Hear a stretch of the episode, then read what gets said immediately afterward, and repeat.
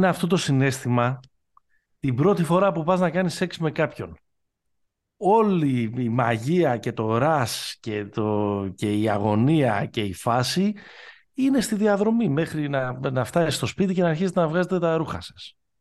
Είναι το συνέστημα που όταν έχεις βάλει το, το, το κρέας πάνω στην ψισταριά, τα βλέπεις εκεί πέρα να, να ροδίζουν τα, τα κρέατα, να παίρνουν χρώμα, να καίγονται μυρωδιές, γεμίζει το σπίτι, χαμός, τα τρως με τα μάτια, εντάξει, μετά τα βάζεις και στο τραπέζι. Ξέρω εγώ, ο Μπέμπου Γκυλέσπι, τον, τον Primal Scream, είχε πει ότι το μεγαλύτερο η, η μεγαλύτερη φάση λέει, σχετικά με την κοκαίνη δεν είναι όταν την παίρνεις. Είναι η ουρά στην τουαλέτα μέχρι να κλειστείς μέσα για να κάνεις τη γραμμή. Είχε πει ο ηγέτης των ε, Primal Scream. Έτσι και όλη η φάση με τις μεταγραφές είναι αυτό το πράγμα που διαβάζεις ότι έρχεται αυτός, δεν έρχεται εκείνος με τα μεσονύκτια τηλεφωνήματα ε, tweet από τους insiders εντός και εκτός εισαγωγικών it's a done deal, όχι χάλασε sources, ε, tell me κτλ. Ε, σε αυτή τη φάση βρισκόμαστε τώρα. Καυλωμένος ξεκίνησε ο Παναγιώτης με τα μεταγραφικά. Ε, ναι.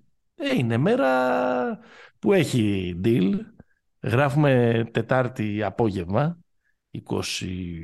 28 του μηνός. Είναι μια μέρα που ο Ολυμπιακός έχει ανακοινώσει το, την επιστροφή του Νάιτζελ Williams Γκος στο λιμάνι. Είναι η επόμενη μέρα που ο Παναθηναϊκός έχει ανακοινώσει τον ε, Ματίας Λεσόρ. Λίγες ε, ημέρες αφότου έχει επικυρωθεί και δια της ανακοινώσεως η συμφωνία με τον Λούκα Βιλντόσα. Γενικώς ε, υπάρχουν ανακατατάξεις και πολλή φημολογία ε, στην ε, Ευρώπη και στις ομάδες της Ευρωλίγας που έχουμε τον Μπάντερ, τη συμφωνία του Μπάντερ με την Παρτσελώνα που όλα αυτά ε, από σπόντα επηρεάζουν και τις δικές μας ομάδες και φυσικά είμαστε λίγες μέρες μετά το draft και τις πρώτες κινήσεις των ομάδων του NBA, λίγες ημέρες πριν την έναρξη της free agency το προσεχές Σάββατο. Άρα είμαστε ακριβώς αυτό το συνέστημα που προσπάθησα να περιγράψω με αυτά τα τρία παραδείγματα. Και παίζουν και Primal Scream στην Ελλάδα. Και παίζουν και Primal Scream 21 Ιουνίου. Έχω, έχω παραγγείλει και παίζουν πριν τους, πριν, πριν τους Primal Scream όμως οι φίλοι μας οι Leap Forensics. Ναι, βέβαια. Να το δώσουμε αυτό να πάτε. Ο Ζήσης και ο, και ο Έκελον. Ο... Και, ο, και ο τρίτος πήγε Ποπά. Ο, ο τρίτος πήγε Ποπά. Ο, ο Έκελον. Και το έχω παραγγείλει το κουστούμι του που φοράει ο Μπόμπι Γκυλέσπη στα, στα live που είναι το, σαν το εξώφυλλο του Σκριμαντέλ και ελπίζω να μου έχει έρθει μέχρι τότε να το έχει, έχει καλοκαιρινό και χειμωνιάτικο ή βγαίνει μόνο σένα; Δεν ξέρω. Pick Πόπα, επεισόδιο 117. Δημήτρης Καραμάνης Παναγιώτης Μένεγος. Μας ακούτε στους betarades.gr εκεί όπου μπορείτε να βρίσκετε όλες τις πληροφορίες σχετικά με ό,τι πρωταθλήματα και ό,τι αθλήματα υπάρχουν καλοκαιρινά προκειμένου να ε, παίζετε τα στοιχήματά σας και τα κουπόνια σας και, τα, και όλα αυτά τα πράγματα. Το ίδιο και ε, η Bet365 με την υποστήριξή της ε, εκπέμπει το podcast μας κάθε εβδομάδα και εκεί μπορείτε να βρείτε όλα τα στοιχήματα και τα ειδικά στοιχήματα της καλοκαιρινής ε, περίοδου. Μας ακούτε φυσικά εκτός από το πεταράδες.gr και στις ε, πλατφόρμες. Κάνετε like, subscribe. Τώρα που είναι και καλοκαίρι να σας έρχεται συστημένο το επεισόδιο κάθε εβδομάδα. Βάζετε μια, λέτε μια καλή κουβέντα, κάνετε κανένα share, λέτε μια καλή, βάζετε μια πεντάστερη ε, κριτική, μας, κάνε, μας αφήνετε σχόλια στο Spotify για να τα συζητάμε στα επόμενα επεισόδια. Σαν το φίλο που έβαλε σήμερα, νομίζω ήταν. Ε, άντε, τι γίνεται, πολύ άργησε λέει το επεισόδιο αυτή την εβδομάδα. Τι θα γίνει; Δίκιο έχει. Δίκιο έχει. Ε, είχαμε κάτι ανηλυμένες ε, επαγγελματικές και συναυλιακές υποχρεώσεις, γι' αυτό φτάσαμε Τετάρτη, αλλά με έναν τρόπο καλά μας πήγε. Γιατί αν ναι. είχαμε κάνει το επεισόδιο, αν το είχαμε ηχογραφήσει τη Δευτέρα όπως συνήθως κάνουμε ή την Τρίτη όπως ε, το, θα το αναβάλαμε αυτή την εβδομάδα, θα είχαμε χάσει Λεσόρ και Γκος. Σωστό, σωστό. Πάντερ θα είχαμε χάσει νομίζω. Και Πάντερ στην, ε, ναι, στην, ε, στην Μπάρτσα που έγινε γνωστό το βράδυ της Δευτέρας. Ναι. Ναι. ναι. Ε, Πάμε, φρέσκα θα μιλήσουμε για μεμονωμένες, κάθε, για κάθε κίνηση μεμονωμένα. Mm-hmm. Να, να σου πω εγώ τι, λίγο τι σκέφτομαι. Ότι εντάξει ρε παιδί μου ο Παναθηναϊκός δυναμώνει, έχει πάρει κάποιους καλούς ε, παίκτες. Νομίζω ότι όπως και να το κάνουμε δεν θα είναι η ομάδα των προηγούμενων ετών. Δεν ξέρω πόσο καλή θα είναι, θα το συζητήσουμε και θα το συζητήσουμε και προφανώς όταν συμπληρωθεί και το, και το ρόστερ του, αλλά υποθέτω ότι θα πρέπει να, να, να μην τους πάει τίποτα καλά για να μην είναι περισσότερο ανταγωνιστική σε σχέση με τα προηγούμενα χρόνια. Πράγμα που οδηγεί στο ότι αν το Παναθηναϊκός τελικά υπογράψει και ανανεώσει τον Παπαγιάννη, ε, του χρόνου ο πόλεμος στη στρατόσφαιρα στα ντέρμπι Παναθηναϊκού Ολυμπιακού θα είναι πολύ ζώρικος. Με τον Μιλουτίνοφ να έχει επιστρέψει, τον Ολυμπιακό να κατεβάζει δίδυμους πύργους ε, τον Φάλ με τον Μιλουτίνοφ και κάποιον ο οποίος θα τους ε, συμπληρώσει, ενδεχομένως πιο αθλητικό, πιο mobile center, και τον Παναθηναϊκό από την άλλη πλευρά να κατεβάζει αν ε, υπογράψει ο, ο Παπαγιάννης, αν ανανεώσει ο Παπαγιάννης, τον, α, τον Λεσόρ, πιθανότατα τον καλύτερο αμυντικό σέντερ φέτος στην Ευρωλίγα, ίσως και τον καλύτερο αμυντικό τελεία, ε, και τον Κωνσταντίνο Κούμπο, που επίσης είναι μια από τις ε, μεταγραφές της φετινής σεζόν. Έχει ενδιαφέρον νομίζω αυτό. Δηλαδή αυτό, αυτό, αυτό σκέφτομαι από χθες το βράδυ. Δηλαδή και πολλά διαφορετικά σχήματα μπορεί να κάνουν και οι δύο ομάδες και είναι ε, παίχτες ε, elite. Εντάξει, δεν είναι όλοι elite. Όχι, αλλά ο τρίτος που θα έχει ο Ολυμπιακός, όποιος και αν είναι αυτός, ναι. δεν θα λέγεται Ταρικ Μπλακ. Μάλλον δεν θα λέγεται και Τζόελ Μπολομπόι. Αλλά αυτό το επίπεδο και ο, ο, ο Κώστας Αντακού από την άλλη πλευρά δεν είναι κακή για τρίτη. Όχι, αλλά δεν είναι elite. Δηλαδή, αν ο Ολυμπιακός πάρει το.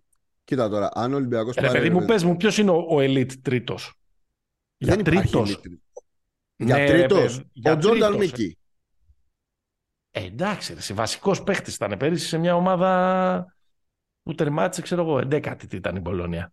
Όχι, αλλά άμα το συγκρίνεις με τους τρίτους ψηλούς στην Ευρωλίγκα, μάλλον θα ήταν το Ναι, καλύτερο. αλλά ήταν πρώτος όμως, δεν ήταν τρίτος, αυτό θέλω να πω. Ότι για τρίτο δεν είναι κακό να έχεις τον, ε, τον, Όχι, ε, καθόλου. τον- Τι αστείευεσαι. ένα τύπου Μπολομπόη ή ένα τύπου ε, άντε το κούμπο, αυτό λέω. Ναι, εννοείται. εννοείται. Ε, τώρα να έχεις για δεύτερο, δεν ξέρω αν, αν έτσι θα καταλήξει το rotation το Μιλουτίνοφ, είναι τρέλα ας πούμε. Δηλαδή θυμίζει εποχές πολύ παχιών Αγελάδων. Τρέλα με την καλή έννοια το λέω. Όχι, είναι ό,τι κοντινότερο στο Ταβάρες που αργέ, μόνο που νομίζω ότι είναι, κα- σ- στη Σούμα ίσως είναι καλύτερο. Ναι. Γιατί Για, ε, μιλάς για τον Ολυμπιακό. για τον Ολυμπιακό. Δηλαδή, Ναι, βλέπεις- πιστεύω ότι ο Ταβάρες είναι καλύτερος και από τους δύο, αλλά και οι δύο του Ολυμπιακού είναι καλύτεροι από τον Μποαριέ. Σωστό, σωστό. Και από την άλλη πλευρά και ο Παναθηναϊκός μοιάζει να είναι αρκετά συμπληρωματικό πάντα με την αίρεση της ανανέωσης του, του Παπαγιάννη αυτό το δίδυμο έτσι και γίνει. Δηλαδή υπάρχει το μέγεθος του Παπαγιάννη, υπάρχει η αθλητικότητα του Λεσόρ. Γενικά αυτό θα έχει αρκετό ε, ενδιαφέρον. Ναι. Ε, μ, πάμε να τα, να τα ξεκοκαλίσουμε. Από πού θες να ξεκινήσουμε; Ε, Εγώ ας να ξεκινήσω από το σημερινό, να ξεκινήσω από το Μπράβο. σημερινό, από τον κόσμο. Αυτό, αυτό θα έλεγα. Ε, έχω μια ερώτηση γιατί δεν το έχω καταλάβει. Μμ. Η... Ακούγεται το όνομα εδώ και μέρες. Ναι. Δηλαδή με το που, ε- με το που ανακοινώθηκε η αποδέσμευση της, ε, από την ε, Real χθες το βράδυ, τις πρώτες πρωινές ώρες λέει έφτασε υπογεγραμμένο το συμβόλαιο του Γκος, σήμερα το πρωί έγινε η ανακοίνωση. Δηλαδή ήταν ε, done deal που λένε και οι, Αστρικές και οι δουλειές. και οι insiders. Ναι. Ο Γκος έρχεται για αντις, αντις Λούκας ή θα ερχόταν έτσι κι αλλιώς ανεξάρτητα από το αν θα υπογράψει ή όχι ο Έλληνας Γκάρ; Όχι, δεν νομίζω ότι έρχεται για Αντίς Λούκας. Νομίζω Μμμ. ότι έρχεται για να καλύψει μια ανάγκη που υπήρχε στον Ολυμπιακό, την ανάγκη του τρίτου χειριστή. Δηλαδή, ο ο Ολυμπιακός έβγαλε κάποια προβλήματα ε, στη διάρκεια της χρονιάς όταν έπρεπε αυτή τη δουλειά να την κάνει είτε ο Λαρετζάκης είτε ο Μακίσικ. Ε, Και δεν είναι τόσο καλή στο σετ δημιουργία αυτή. Την έκανε αυτή τη δουλειά Εντάξει, δεν αρκετά... έχει τρίτη χειριστή το Όχι, Λούτζι και- Ε, ο Λούτζης δεν, είναι, δεν ήταν κομμάτι του, rotation. του rotation και προφανώς δεν κρίθηκε ότι μπορεί να γίνει και του χρόνου. Ε, άρα να μην πάρει παίχτη και ο Ολυμπιακός και να δώσει λεπτά στο Λούτζη. Νομίζω ότι μπαλώθηκε αυτό το κενό με- σε πολλά εισαγωγικά η λέξη από την τρομερή χρονιά που έκανε ο Παπα-Νικολάου. Δηλαδή ο Παπα-Νικολάου πολλές φορές την έκανε αυτή τη δουλειά. Ε, νομίζω ότι ο Γκος είναι πάρα πολύ καλό fit ε, για αυτό που έψαχνε ο Ολυμπιακός. Τώρα αν μου πεις Ξέρω εγώ αν θα ήταν ο Χάκετ μια καλύτερη ε, τέτοια. Ε, όχι, μωρέ, δεν θα ήταν. Δεν θα ήταν λόγω ηλικία. Δεν θα ήταν λόγω ηλικίας, ναι. ναι. Δεν νομίζω. Τώρα, αν πει να ήταν ο Higgins, επίσης λόγω τραυματισμού να μην ήταν. Και, ο, ο ναι, και, και, και, είναι και τελείως άλλος παίκτης ο Higgins. Ναι, ο, ε, ο Γκος νομίζω είναι, είναι αρκετά συμβατός. Είναι και καλός αμυντικός, έτσι. Δεν είναι, δεν είναι τρύπα πίσω. Νομίζω ότι δεν έχει, δεν έχει προκληθεί κύμα ενθουσιασμού γιατί η εικόνα του στη, στο προηγούμενο πέρασμα από τον Ολυμπιακό δεν ήταν, ρε παιδί μου, εκθαμβωτική. Βέβαια, εντάξει, δεν ήταν και ο Ολυμπιακός εκθαμβωτικός εκείνη της περίοδου. Ναι. Ε, άρα εσύ λες ότι ακόμα και αν δεν, τα, αν δεν ανανεώσει ο Λούκας, αν δεν τα βρουν, ότι ο Ολυμπιακός θα πάει και για άλλο ε, ε, πρωτοκλασσά τον Ναι, ναι, νομίζω ότι αν, αν δεν πάρει. Δεν νομίζω να πάει με τον. Ε, δεν νομίζω ότι είναι αντι Λούκα. Δηλαδή νομίζω ότι αν φύγει ο Λούκας, ο Ολυμπιακός θα κινηθεί να πάει να πάρει κάποιον σε αυτά τα κυβικά όσον αφορά τα λεφτά πρώτα απ' όλα. Υπάρχει ένας, ο οποίος μάθαμε ότι σήμερα θα είναι διαθέσιμος. Ο Κέβιν Πάγκος. Ο Κέβιν Πάγκος και, και ο αντικαταστάτης. Και ο αντικαταστάτης. Και ο αντικαταστάτης του Κέβιν Πάγκος νομίζω είναι ακόμα διαθέσιμος. Δεν έχει ανανεώσει ο Νέιπερ. Ναι. Άλλος παίχτη. Όχι Τζένερ. εντάξει. Ναι. Δεν ναι, είναι και ο Mike James. Ε, πιο πολύ λαρκινοειδές είναι, λίγο, πούρ, ε, λίγο πούρμανς λάρκιν, ας πούμε, με έναν τρόπο, παρά ε, ο άσος που θα βάλει τους άλλους στις ε, θέσεις τους. Και, και νοικοκύρης είναι. 28% ήταν σούταρε, νομίζω, στα, στους τελικούς των play-off. Στους τελικούς ε, στην κακοποίηση του μπάσκετ, λες; Στην, ε, νομίζω, μέχρι μπορεί να είναι και τελικό, κάπου τα είχα σημειωμένα, αλλά ξέχασα να τα, να τα βάλω στις σημειώσεις του, του, ε, σημείο του επεισοδίου ότι ε, ή το τελικό του εντός παιδιάς ή το εντός παιδιάς του μέχρι το έκτο παιχνίδι ήταν 28% του Ναπία. Mm. Ε, ναι, τέλος πάντων, ε, δεν ξέρω, μένει να, να δούμε. Πάντως, με δεδομένο ότι υπάρχει ο Λούτζης, κάπου διάβασα σήμερα το Ολυμπιακός, που προφανώς αυτό έχει να κάνει με το, με το ratio Ελλήνων ξένων, ε, πάει να ε, κοιτάει και τον Φλιώνη. Ναι. Πόσο αγκάρ θα έχει; Πέντε, έξι, δηλαδή μαζί με το Λαρετζάκι. Δεν ξέρω.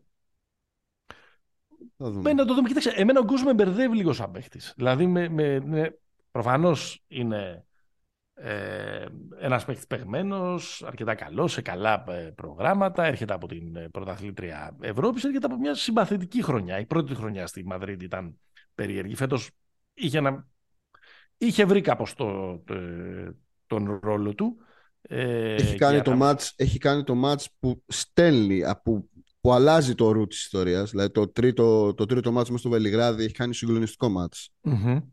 Mm-hmm. Και βρήκε κάπως και τη θέση του ανάμεσα εκεί στους σεβάσμιους, ε, στους elder statesmen της, ναι. ε, της Real Madrid. Με μπερδεύει λίγο γιατί είναι ένας παίχτης που γίνεται draft από το Utah, μετά έρχεται κατευθείαν στην Ευρώπη, βγάζει μάτια με την Παρτίζαν. Mm-hmm σε εκείνη την φοβερή του χρονιά. Τον τσιμπάει κατευθείαν Ολυμπιακός.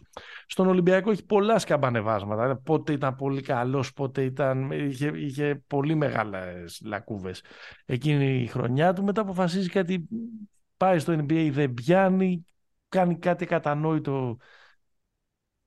Εξηγήσιμο οικονομικά, αλλά κατανόητο σαν ε, σαν στάτους και σαν ε, εξέλιξη παίκτη να πάει στην, ε, εκτός Ευρωλίγκας να παίξει στην ε, Κουμπάν.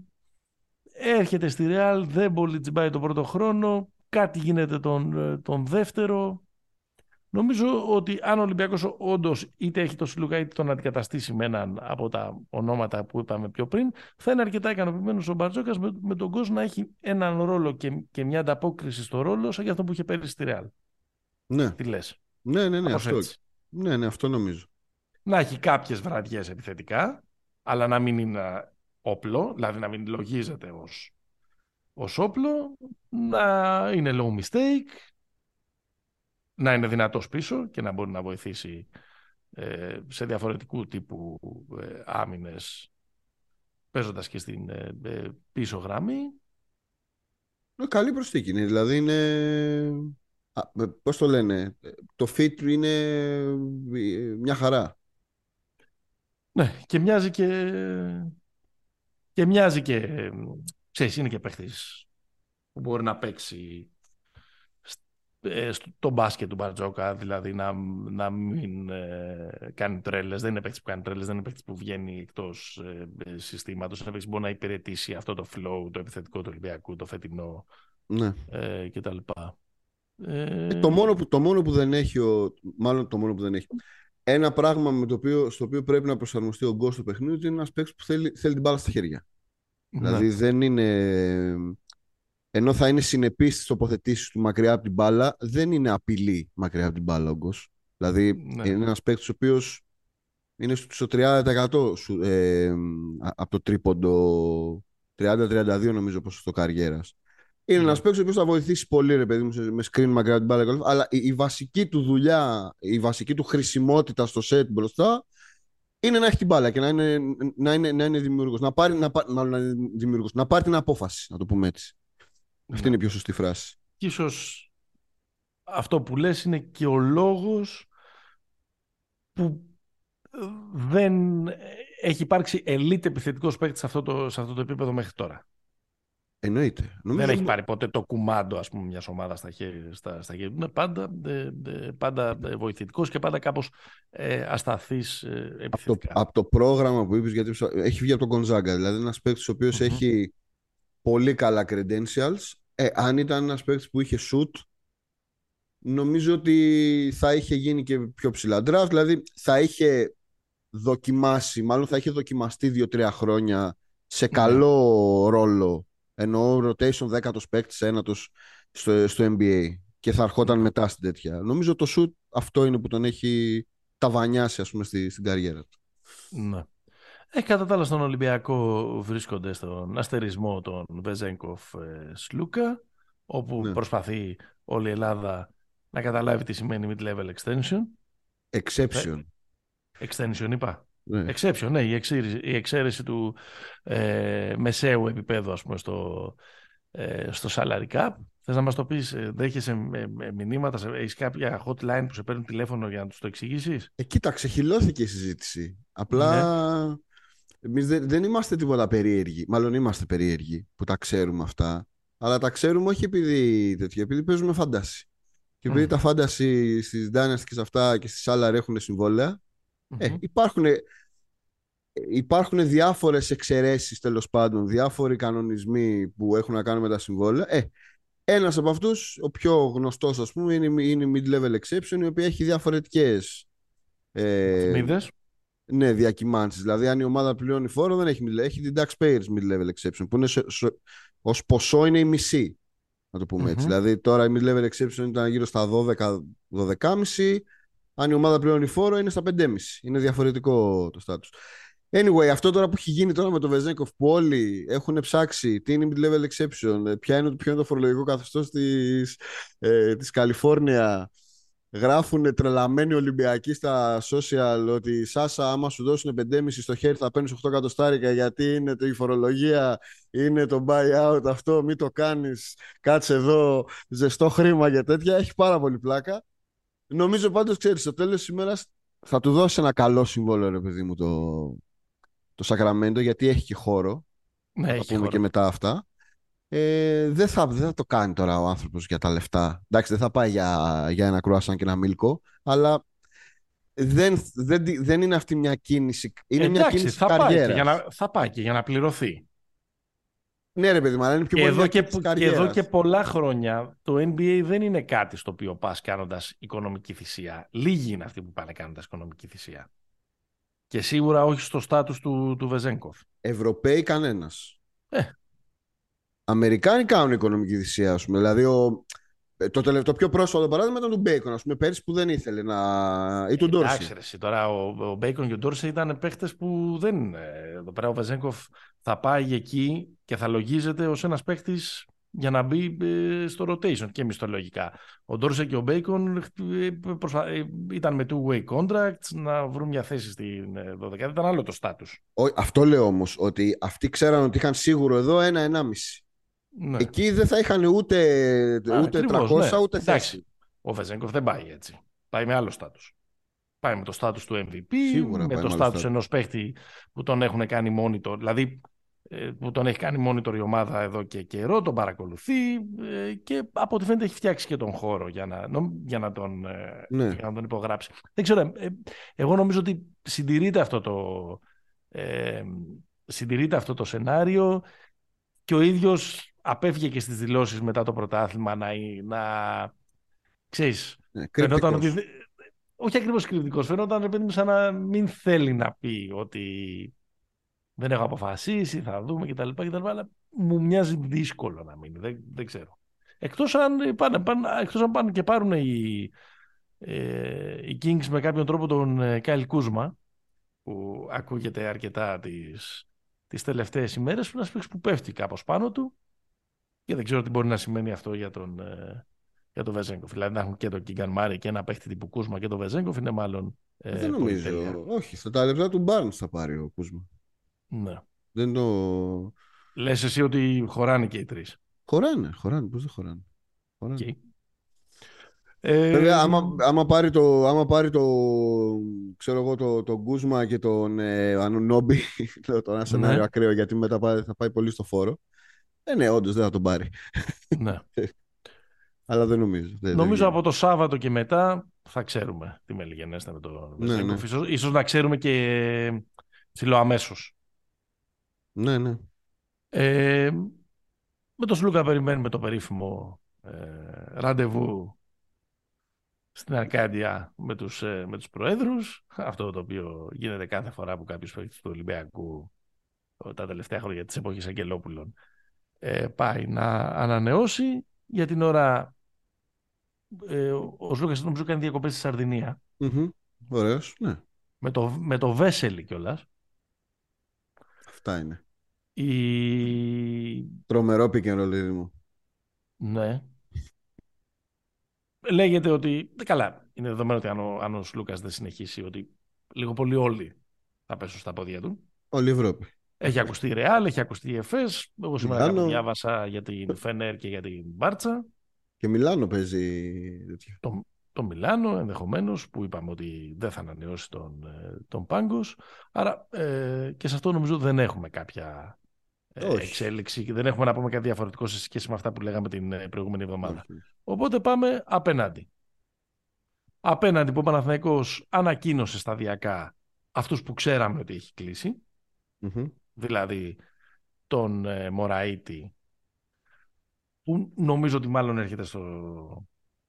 ε, νομίζω ότι έρχεται στο, στο ρόστερ ε, για να πάρει τη θέση του Μποχορίδη, ο οποίος μένει ελεύθερος, τον Κώστα Ναι. Δεδοκούμπο, που ήταν γνωστό ότι έχει συμφωνήσει ε, μαζί του, και τον Λούκα Βιλντόσα, ο οποίος τελικά έμεινε λίγο ε, στο Βελιγράδι και έρχεται να γίνει ε, κάτοικος ο Άκα που λέει και το, το κλισέ.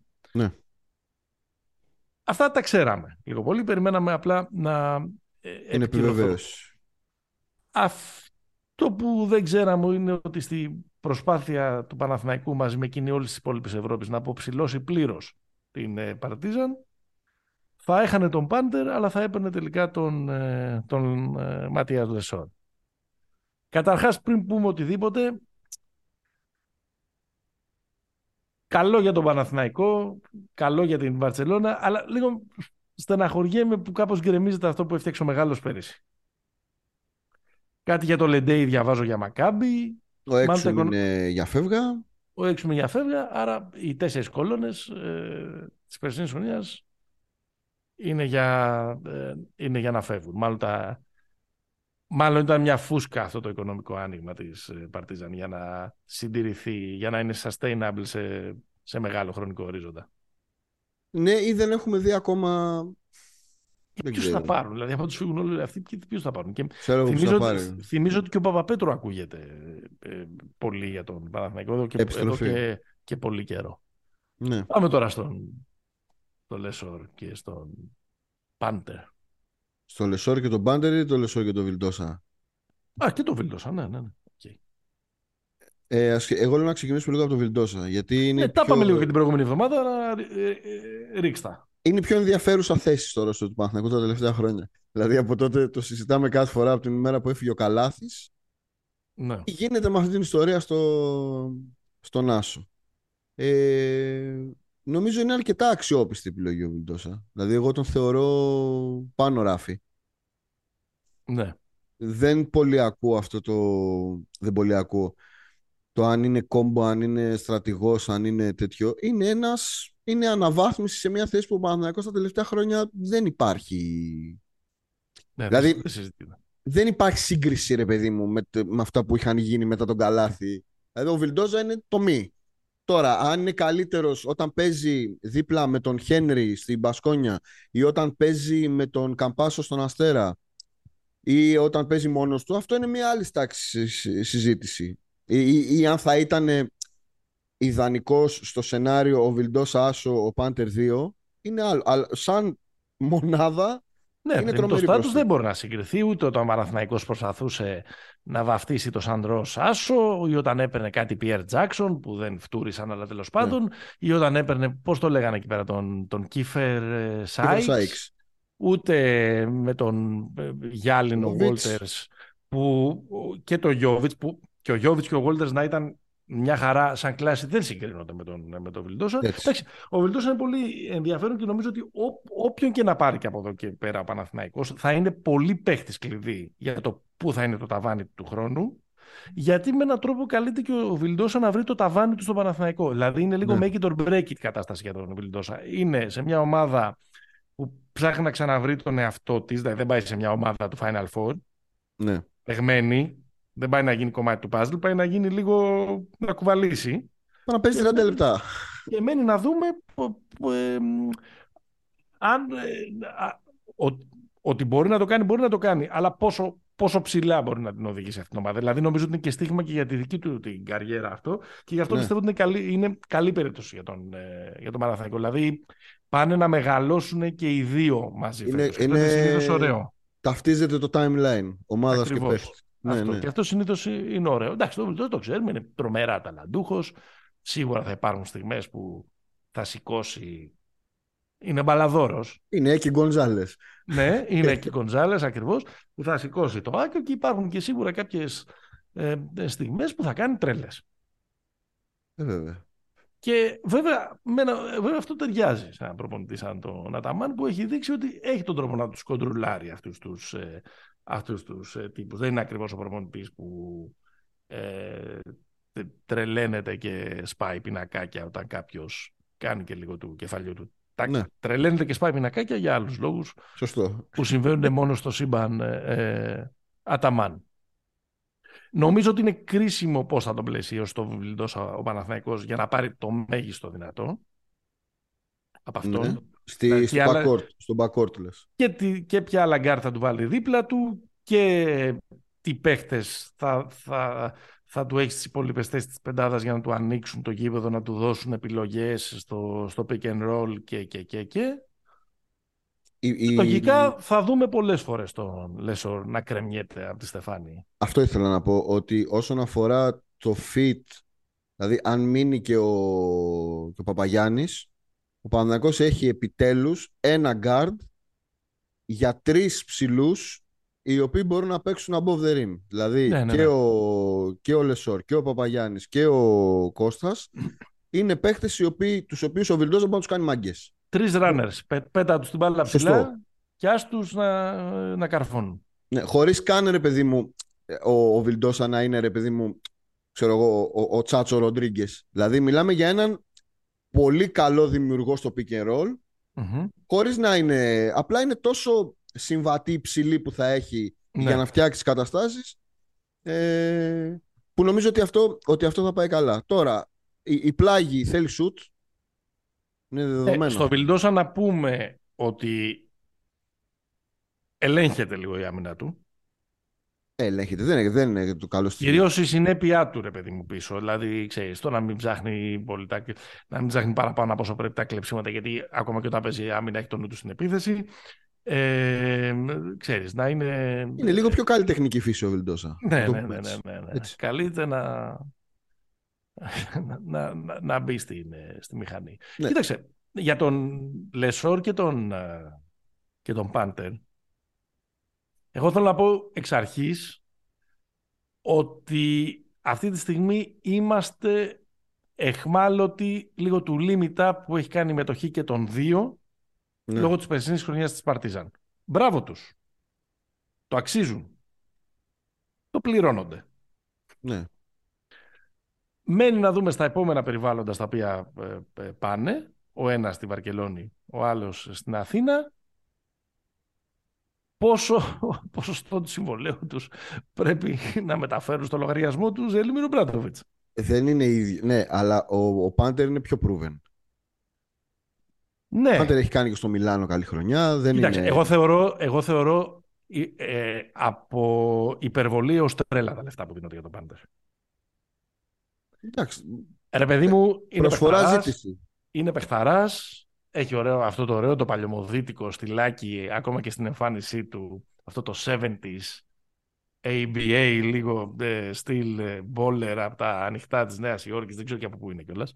Ε, και, και, και. Ε, θυμίζω ότι είναι ένας παίχτης που, να- που πριν από κάποια χρόνια, αλλά συμβαίνουν αυτά. Έπαιξε πολύ καλά στην ΑΕΚ, δεν τα κατάφερε στον Ολυμπιακό, πήγε καλά στο Μιλάνο, πήγε πάρα πολύ καλά στην, ε, στην ε, Παρτίζαν, αλλά Είναι από το... Sorry, φίλε, είναι από το Bronx.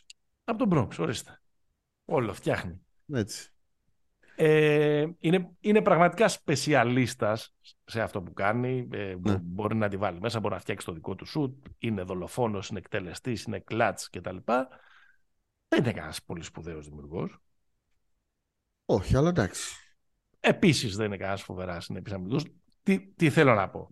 Θέλω να πω ότι προσφορά ζήτηση είναι στο limit up του, πληρώθηκε, ε, τα πήρε, αλλά εγώ θεωρώ ότι ο Παναθηναϊκός μπορεί να ζήσει και χωρίς αυτόν. Και δίνοντας λίγα λιγότερα λεφτά για να πάρει τα άλλα ονόματα που ακούγονται. Είτε είναι ο Ντόρσεϊ, είτε είναι ο Λόιτ που ακούστηκε χθες, αν και ο Λόιτ έχει και buyout. Ναι. Δηλαδή, δεν, δηλαδή, δεν πιστεύω ότι αν αύριο. ε, είπα λίγο τυχαία αυτά τα δύο ονόματα. Πας από τον Πάντερ στον Ντόρσεϊ ή στον Λόιντ είναι για να λες πω πω. Ε, ε, Ποιος με καταράστηκε και. ε, ε, Όχι, ε, ρε παιδί μου. δεν έχω το, το ίδιο ταβάνι. Δεν το θεωρώ τόσο πολύ καλύτερο παίκτη από τους, από τους δύο. Ω, Εγώ το θεωρώ καλύτερο παίχτη από, και από τους δύο. Α, Εγώ κοίτα, είπα τόσο από το- πολύ. Έβαλα δύο Α, λέξεις. ναι, ναι. Από το... Νομίζω ο Λόιντ είναι καλύτερος παίχτης από τον Ντόρσεϊ. Ο, ο Πάντερ είναι καλύτερος παίχτης από τον Λόιντ. Αυτό, αυτή είναι η, αυτή, σε αυτή την κλίμακα θα τους βάλω. Μμμ.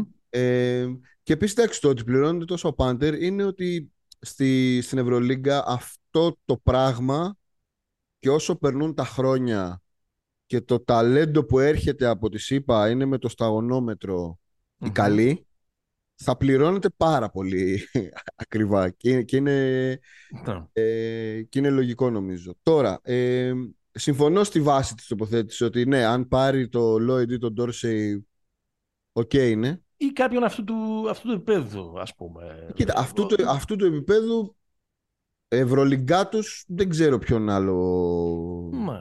ποιος άλλος, ποιος άλλος παίζει. Δηλαδή, Και το ίδιο καλά έκανε η Μπάρον, Μπαρτσάκη. ας πούμε, έχει συμβόλαιο. Ναι. Ε, όχι, εντάξει, τον Μπάρον το θεωρώ πιο, πιο Πιο role spot. player, πιο executive ε, player Ναι. από, το, από αυτούς.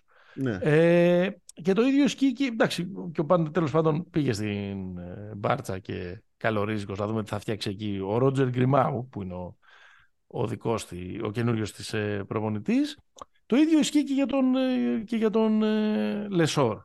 Δηλαδή, εγώ, ε, για να σου είμαι ειλικρινής, τον Λεσόρ τον είχα πάντα σε εκτίμηση. Μου άρεσε. Αλλά ποτέ δεν περίμενα ότι θα έκανε μια σεζόν σαν και αυτή που έκανε πέρυσι. ναι. Ε, από, την, από όταν ξέρεις, είχε δοκιμάσει με τον, ε, με τον Ερυθρό Αστέρα κτλ. Δηλαδή, ξέρεις, έβλεπα ρε παιδί μου ότι υπάρχει ένα λιοντάρι ας πούμε, εκεί, αλλά δεν περίμενα ποτέ ότι, θα, ότι αυτό το λιοντάρι θα μπορεί να είναι και τόσο αποτελεσματικό και επιθετικά, ή ότι θα μπορεί να τους τρώει όλους όπως τους έφαγε πέρυσι, να μαρκάρει στο τρίποντο τους άσους με τον τρόπο που τους μάρκαρε πέρυσι στα, κάθε, φορά που, κάθε φορά που άλλαζε. Απλά έχουμε δει αρκετές φορές στο παρελθόν παίκτες να μην επαναλαμβάνουν μια τέτοια top χρονιά αν φύγουν από το περιβάλλον που καρποφόρησαν. Δεν το λέω, δεν θέλω να κάνω την Κασάνδρα. Ναι. Και γι' αυτό εγώ θεωρώ πολύ κομβικό για τον Παναθηναϊκό, παρότι είναι δύσκολο και οικονομικά δύσκολο, να κρατήσει και τον Παπαγιάννη. Κοίτα, για τον Παπαγιάννη, αν ισχύει ότι η Φενέρ δίνει 1,5, mm θα είναι, όχι θα είναι δύσκολο, θα είναι ακατόρθωτο να τον κρατήσει. Πιστεύω. Νομίζω ότι μπορεί να πάει... Δεν ξέρω που... Επειδή ήδη έχει βγάλει τα λεφτά και τα μοιράζει στο τραπέζι, δεν ξέρω που, που μπορεί να φτάσει αυτό το οικονομικό comeback που μέχρι στιγμής δείχνει να, δείχνει να κάνει. Κοίτα, ε, για το, για το Λεσόρ το μόνο που θέλω να πω είναι ότι ο, ο τρόπος με τον οποίο παίζει ο Μπράντοβιτς με τον τρόπο με τον οποίο παίζει ο Αταμάν είναι επιθετικά ε, πολύ διαφορετικός. Δηλαδή, αν μιλήσουμε λίγο, λίγο, λίγο τεχνικά, ο Αταμάν δεν είναι ένας, ένας προπονητής ο οποίος αν δεις και οι καλές η βερσιόν της ΕΦΕΣ τέτοιο παίχτη με αυτά τα χαρακτηριστικά δεν είχε. Δηλαδή... Εντάξει, μωρέ, ο Ντάνστον είχε κάποια τέτοια χαρακτηριστικά. Ναι, είχε... Απλά ήταν σε πιο προχωρημένο στάδιο της καριέρας του, αφού είχε βαπτιστεί, ξέρεις. Ναι, ναι. Δηλαδή, ο... ούτε ο, πώς να το πω, ούτε ο Πλάις ήταν τέτοιος ψηλός. Φυσικά ο Σίγκλετον δεν είναι τέτοιος ψηλός. Είχε έφερνε άλλα... Ο Πλάις έγινε στρέτς πεντάρι. Ναι, ο Σανλή επίσης ήταν στην ίδια τέτοια. Ε, ναι, ο, ενώ... ο Λεσόρ δεν σουτάρει. Ο Λεσόρ δεν τι, τι, τι θέλω να πω, ότι ο, στο σύστημα του, στη μέθοδο του Ζέλικο είναι πολύ πιο εύκολο να γίνεις μάγκας. Όχι αν παίζεις το 5, γενικά αν, αν, ε, αν μπεις σε αυτή την τέτοια. στη μέθοδο του Αταμάν πρέπει να σε φτιάξουν οι guard. Νομίζω μπορεί ότι εξαρτάται αυτό και από το τι δημιουργούς θα έχεις. Γιατί ας πούμε οι ομάδες, του, Αταμ, οι ομάδες του Αταμάν ας πούμε, με τον, με τον Μίσιτς και τον Λάρκιν και τον Σιμόν και τον ε, Μπομπουά και τα λοιπά είχαν καλύτερα ε, γκαρντ από ό,τι είχε πέρυσι η Παρτίζαν. Αυτό λέω, αυτό λέω ότι ο, εξαρτάσαι πολύ από τα γκαρντ σαν, ε, σαν Λεσόρ. Ε, ναι, ο Λεσόρ δεν έχει δικό του παιχνίδι. Αυτό λέω, ότι στην, ενώ στην, στον τρόπο με τον οποίο έπαιξε η, Παρτίζαν, που πρακτικά να το πούμε τώρα τελείως χρονιά, έκανε μία ολόκληρη χρονιά χωρίς playmaker. Δηλαδή, Εντάξει. Είναι τρομερό. Βελτιώθηκε ο Ισραηλινός ο Μαντάρ, βελτιώθηκε. Βελτιώθηκε. Αλλά, αλλά ναι. Γι' αυτό ήταν και... Γι' αυτό νομίζω ήταν και ένα από τα... Από, από τις χρονιές προπονητικό σεμινάριο που θα μείνουν. Αυτή αυτό, αυτό που δεν χρειάζεται ερωτηματικό, νομίζω, είναι, η... είναι στην άμυνα ο Λεσόρ. Δηλαδή νομίζω στην ναι. άμυνα ο Λεσόρ θα... θα κάνει διαφορά. Δεν υπάρχουν τώρα, αν τον εκθέσουν οι υπόλοιποι, ναι. Okay, θα, θα είναι πρόβλημα. Αλλά δεν νομίζω ότι ο Λεσόρ θα είναι ποτέ και δεν ήταν και ποτέ στην καριέρα του το αντίθετο μάλιστα, τρύπα. Ο Λεσόρ είναι ένας Από εκεί έφτασε. Α, μπράβο. Να παίρνει 1,5. Ναι. 1,5 ε. Ε, δεν ξέρω τόσο αυτό διαβάζω. Δεν, δεν, δεν, θέλω να μπαίνω πολύ εγώ τώρα να σου πω την αλήθεια στα νούμερα και στα λοιπά. Ότι διαβάζω λέω γιατί δεν εμπιστεύομαι κιόλας και, ε, ναι, και αυτά ας, που. Ας ελπίσουμε να υλοποιηθεί η δέσμευση του καινούριου CEO της Ευρωλίγκα και να δημοσιεύονται και επιτέλους εδώ τα συμβόλαια να μην ναι. μιλάμε στην τύχη κάθε χρόνο. Ε, ε, σωστό. Τώρα, δύο για τις ομάδες τις, τις δικές μας. Ναι. Ολυμπιακό Παναθηναϊκό ε, δύο αστερίσκοι. Κυρίως ο ένας είναι για τον Ολυμπιακό. Ναι. Ακούγεται πάρα πολύ ο Μυρότιτ. Ναι. Για αντισάσα. Για αντισάσα. Τα λέγαμε και στο προηγούμενο Είναι ότι. Δεν θέλω να πω πλησιέστερο γιατί υποτιμάς το Μύρωτιτ να το πεις έτσι. Είναι ότι ανάλογο υπάρχει αυτή τη στιγμή στην Ευρωλίγκα με διαφορετικό. Πιο κοντινό. Πιο κοντινό. Σε στυλ. Όχι, μόνο και σε στάτους. Ναι, ναι, ναι και σε στάτους. Δηλαδή, ο Βεζέγκοφ τον ξεπέρασε το μύρο της εστάτους φέτος. Ναι, ναι. Στην πραγματικότητα.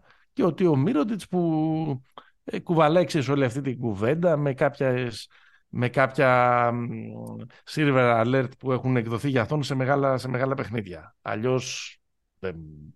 Δεν αμφισβητείται η κλάση. Ναι, εγώ είχα μείνει στο ότι αυτός είχε κλείσει το Μιλάνο. Αλλά από ό,τι φαίνεται δεν έχει συμβεί αυτό. Ναι. Κάτι που έχει να κάνει μάλλον με, τα, με το που θα τα βρει με την Παρσελώνα ε, για, την, για αυτά που έχει να λαμβάνει. Τόσο έχει να λαμβάνει 11 εκατομμύρια το χρόνο για δύο χρόνια και θέλει να τα πάρει, και θέλει να τα πάρει όλα. Και πολύ καλά τους κάνει. ναι, ναι. Δεν έχω καμία ένσταση σε αυτό. Ε, συμφωνώ. Ε, πάντως αυτό μοιάζει, ξέρεις, σαν ένα match made in heaven. Δεν ξέρω πόσο θα πάρει τελικά την Βαρκελόνα και πόσο θα επηρεάσει αυτό το τι θα ζητήσει από την επόμενη ομάδα της καριέρας του. Αλλά ξέρεις, στον Ολυμπιακό μοιάζει πάρα πολύ λογικό αν έχει να βάλει πολύ πολύ χρήμα στο τραπέζι να πει ε, καλή τύχη Σάσα, it's ναι, always ναι. sunny in California. Κοίτα, το πιο ωραίο, το πιο ωραίο θα είναι να πάρει... Και καλώς ήρθες ε, και welcome ε, Μύρωτιτς. Το πιο ωραίο θα ήταν να πάρει το Σακραμέντο το Μύρωτιτς. Ναι. να γίνει τρολιά. Ο Μύρωτιτς από ποιον είχε φάει το μπουκέτο στο NBA, από τον Μπόμπι Πόρτις. Από τον Μπόμπι Πόρτις, στους Bulls. Ναι, από το ναι, συμπέκτη του Μπόμπι Πόρτις. Ναι, ναι, βέβαια. Εννοείται. Εννοείται. Εντάξει, εδώ δεν έχει κάτι να συζητήσουμε. Δηλαδή, αν ο Ολυμπιακός πάει να αντικαταστήσει το Βεζέκοφ με το Μύρωτιτς, mm. εντάξει, πέρα από το συναισθηματικό και το Σάσα που κούμπονε, που, που φτιάχτηκε μέσα από τον Ολυμπιακό ο, ο, ο Βεζέκοφ MVP, δεν υπάρχει, δηλαδή... Εντάξει, και αυτό δεν θα χαλάσει το συναισθηματικό. Δεν θα πάει στο Παναθηναϊκό ο Βεζέγκοφ. Θα φύγει για... Όχι, δεν, θα, θα πάει καν... Ότι, ναι. ότι ρε παιδί μου, ο καλύτερος παίκτης της καλύτερης ομάδας που έχουμε δει εμείς οι Ολυμπιακοί. Έτσι, να το ναι, πω ναι, ναι. έτσι. Ναι, ναι, ναι. Αυτό το συναισθηματικό λέω. Αν... Οι, οι οπαδοί έτσι και σε υγιή ε, περιβάλλοντας και αυτό που είναι ο, ο τωρινός μας σχετικός Ολυμπιακός, κάπως λίγο το καμαρούν κιόλας. Ότι στείλαμε το παιδί μας να σπουδάσει έξω. Όταν, όταν φεύγει για το NBA, δηλαδή όταν έφυγε ο Σπανούλης από το Παναθηναϊκό να πάει να παίξει στο, ναι. ε, στο Houston. Λένε ρε γαμότο τον χάσαμε, αλλά το βλέπουν και λίγο...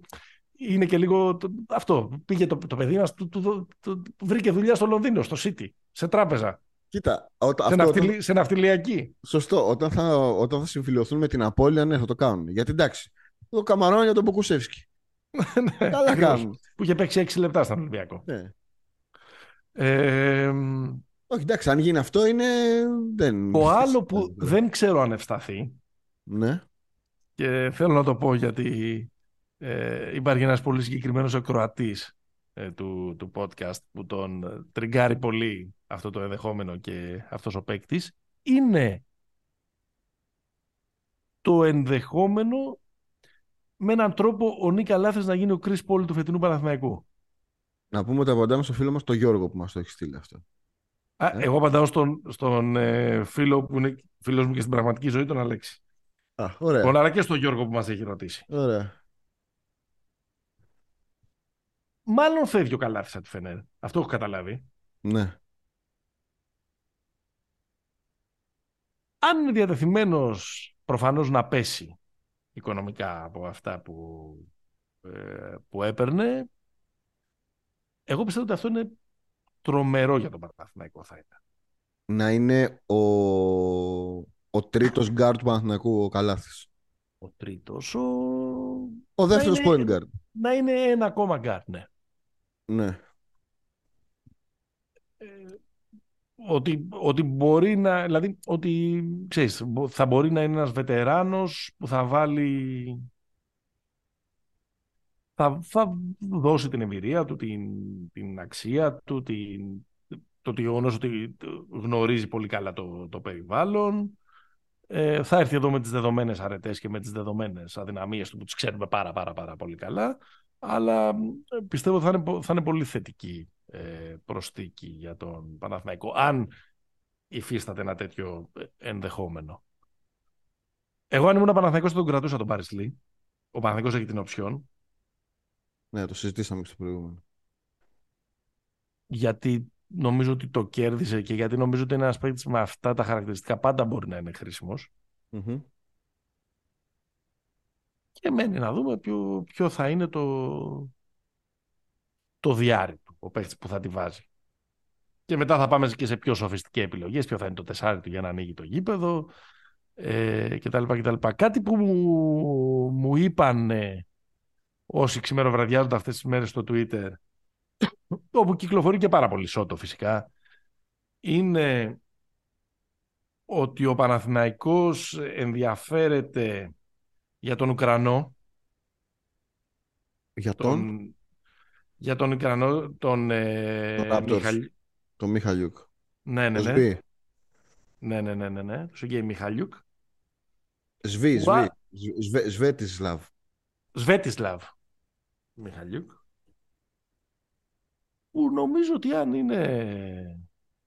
Καλά, είναι πεφτάρα τώρα. Δηλαδή. Αν ευσταθεί αυτό, είναι πολύ, πολύ ενδιαφέρον. Μιχαλιούκ είναι και... παιχτάρα, παιδιά. Γιατί, αυτό, γιατί αυτός είναι και τρομερός σουτέρ. Και δημιουργός. Είναι και πολύ καλός δημιουργός. Mm, πολύ καλός ναι. δημιουργός. Και, ξέρεις, και, θα είναι, και θα είναι ωραίο. Και θα είναι και μια καινούρια φάτσα στην Ευρωλίγκα. Θα είναι, θα είναι ωραίο αυτό. Και σίγουρα θα είναι τρομερή αναβάθμιση σε σχέση με τον Γκριγκόνης, ο οποίος έχει συμβόλαιο μέχρι του χρόνου.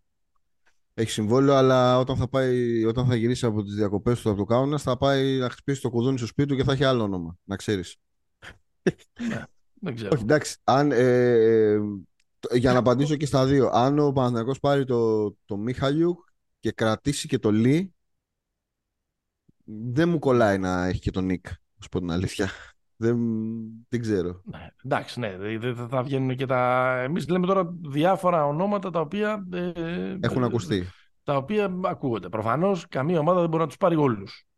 Όσοι, ε, Αν έμπαινε στο δίλημα ε, έχουμε κλεισμένο τον Μίχαλιου και τον Καλάθι, θα έλεγα τον Μίχαλιου. Δεν θα έλεγα τον ναι, Καλάθι. Ναι, εντάξει, ναι, προφανώς. Επίσης δεν είναι και δίλημα. Δηλαδή ο ένας θα ερχόταν εδώ για να παίξει. Ζέκα. Στο... θα ερχόταν για να παίξει στο 3 ας πούμε, ε, κατά ναι. βάση. Στο 2,5. Στο 2,5. Ε, και ο ναι. άλλος ε, θα ήταν μια ε, ε πολυτέλεια ε, για να δώσει βάθος στα, στα γκαρντ. Δεν ξέρω πόσο καύσιμο έχει ο Νικ, να σου πω την αλήθεια. Δεν ξέρω. Δεν είναι ότι έκανε δεν ήταν κακή η σεζόν του. Δηλαδή είχε κλάμψεις καλές. Έλα, εξαιρετικός ήταν στο, στο, στο πρώτο. Καλά, στο, πρώτο, κομμάτι ήταν φοβερός. Όσο ήταν τρένο η Φενέρ, μετά εντάξει, τον πήρε η μπάλα γιατί έμεινε και η Φενέρ και από παίκτες σε κάποιο σημείο. Και εντάξει, είναι και μεγάλο παιδί πια. Μεγάλο παιδί, ναι. Ε, τι άλλα; Ε, στον Παναθηναϊκό ε, ελεύθεροι μένουν ο Γκουντάιτης, ο, ο Ντέρικ Βίλιαμς. Γκουντάιτης πάει η Ιαπωνία, διάβασα. Ναι. Ο Βόλτερς επίσης, δεν νομίζω θα ασχοληθεί κανείς με αυτούς. Ε, ο Πονίτικα μένει ελεύθερος. Εγώ την εντύπωση ότι θα το συζητήσει ο Παναθηναϊκός κάποια στιγμή. Mm-hmm. Αν, δεν του βγουν άλλα, αν δεν του βγουν άλλα πράγματα. Εκεί ο Παναθηναϊκός έχει οψιόν για όλους τους, ε, τους υπόλοιπους. Άλλο ένα όνομα που μπορεί να είναι ο Παναθηναϊκός ε, συμβόλαιο με οψιόν Παναθηναϊκού μέχρι το, το 24 έχει και ο Τόμας. Ναι. Δεν το... Δεν θα έλεγα όχι. Δεν θα έλεγα όχι και δεν θα έλεγα ότι δεν θα το απέκλεια καθόλου να μην παρότι έπαιξε μόνο σε πόσο, 7 παιχνιδιά, 8. Ναι. Έτσι όπως αρχίζει λίγο να σχηματίζεται το, το ρόστερ, έναν τέτοιο παίχτη νομίζω τον, ε, τον χρειάζεσαι. Ναι, απλά θα πρέπει ε, ε, όταν θα μπουν όλα τα κομμάτια στη σειρα ε, νομίζω ότι θα θα κρυφθεί ρε παιδί μου και από το τι μέγεθος θα έχει. Δηλαδή τον Τόμας ναι τον κρατάς, αλλά θα πρέπει να δεις και τι. Δηλαδή, αν ε, υπάρχει Λίβιλ Ντόσα Τόμας, δεν βγαίνει αυτό. Δηλαδή πρέπει λίγο να. Εντάξει, θα υπάρχουν κι άλλοι. Ναι. Θα υπάρχουν κι άλλοι. δηλαδή τον Τόμας τον κρατάς, αλλά αφού έχεις λήξει λίγο ποιοι θα είναι οι υπόλοιποι. Στο... Ε, ναι, γι' αυτό σου λέω ότι, ότι η κουβέντα για τον Τόμας, η κουβέντα για τον. Ε, για τον Πονίτκα, ενδεχομένως και για τον Γκριγκόνη, αν ο Παναθηνικό θέλει να τον αποδεσμεύσει, θα γίνει σίγουρα αφού κλείσει ο σκόρερ. Ναι. Ε, στον Ολυμπιακό ο Κάναν έχει συμβόλαιο και εδώ, μέχρι του χρόνου και εδώ η οψιόν ανήκει στον Ολυμπιακό. Ο Λαρετζάκης έχει συμβόλαιο. Ο Πίτερς έχει συμβόλαιο. Και εδώ η οψιόν είναι του Ολυμπιακού και δεν νομίζω ότι θα την ενεργοποιήσει. Ε, Μακίση έχει συμβόλαιο. Μακίση έχει συμβόλαιο, ανανέωσε. Ο, Black, ο Black νομίζω έχει, είναι ήδη παρελθόν. Και τον Πόλομπο έχω μια στου Ολυμπιακού δεν θα τον κρατήσω. Θα πάει σε κάτι διαφορετικό. Επιστροφή Μιλουτίνου, αυτά συζητήσαμε και την προηγούμενη εβδομάδα. Ε, τρομερή ε, ποιοτική ε, αναβάθμιση, όσο και αν μοιάζει να, ε, ε για πολυτέλεια παρουσία φαλ. Και κάπου εδώ κλείνουμε νομίζω με τους δικούς μας. Και πολύ τους συζητήσαμε. Ωραίες ομάδες θα έχουμε. Ωραίες ομάδες θα έχουμε. Ναι, κάτι πάει, κάτι πάει να γίνει. Ένας παίκτης που επίσης μας αρέσει πάρα πολύ εδώ στο podcast και έχει ακουστεί και για τους δύο. Νομίζω βέβαια ότι έτσι όπως σχηματίζονται τα ρόστερ πιο πολύ νόημα βγάζει για τον Ολυμπιακό σε περίπτωση που ε, δεν ανανέωσε ο Σλούκας είναι ο Ντάριους Τόμψον. Ο Σονούπο και με Ιταλικό διαβατήριο. Λόγω Ιταλίδας συζύγου να πούμε έτσι. Δεν είναι, mm-hmm. είναι γαμπρος Δεν είναι, πώς το λένε, κολόβισμα. Ναι. Ε, ε, για τον Ολυμπιακό λες ναι, αν φύγει ο Σλούκας. Ναι. Θα μοιάζει, θα μοιάζει αρκετά προφανές να κινηθεί ο Ολυμπιακός για αυτό. Εντάξει, και για τον Παναθηναϊκό είναι μια χαρά. δηλαδή, ναι, σαφέστατα, βάλει... αλλά, σαφέστατα, αλλά απλά για τον Παναθηναϊκό πιο... ακούγονται όλοι. Ναι, ισχύει. και ο, και ο Ρούμπιο. ναι. Ε, ε, νομίζω είναι πιο hot αυτή τη στιγμή ο Τόμψον. Πάμε να μείνουμε, να μείνουμε λίγο στη, στα της Ευρώπης. Η Γερεάλ Βιώνα. Ε; Η Γερεάλ Βιώνα είναι... Γερεάλ Ήπειρο, συγγνώμη, συγγνώμη. Μεγάλη Βρετανία. Ε, σωστό. Ε, ο Σάρας... Εδώ είμαστε. Σας έδωσε τα φυλάκια του με το 3-0 στη Ρεάλ, με κατοστάρες σχεδόν. Σκετάρα. Και μπασκετάρα. Σκετάρα.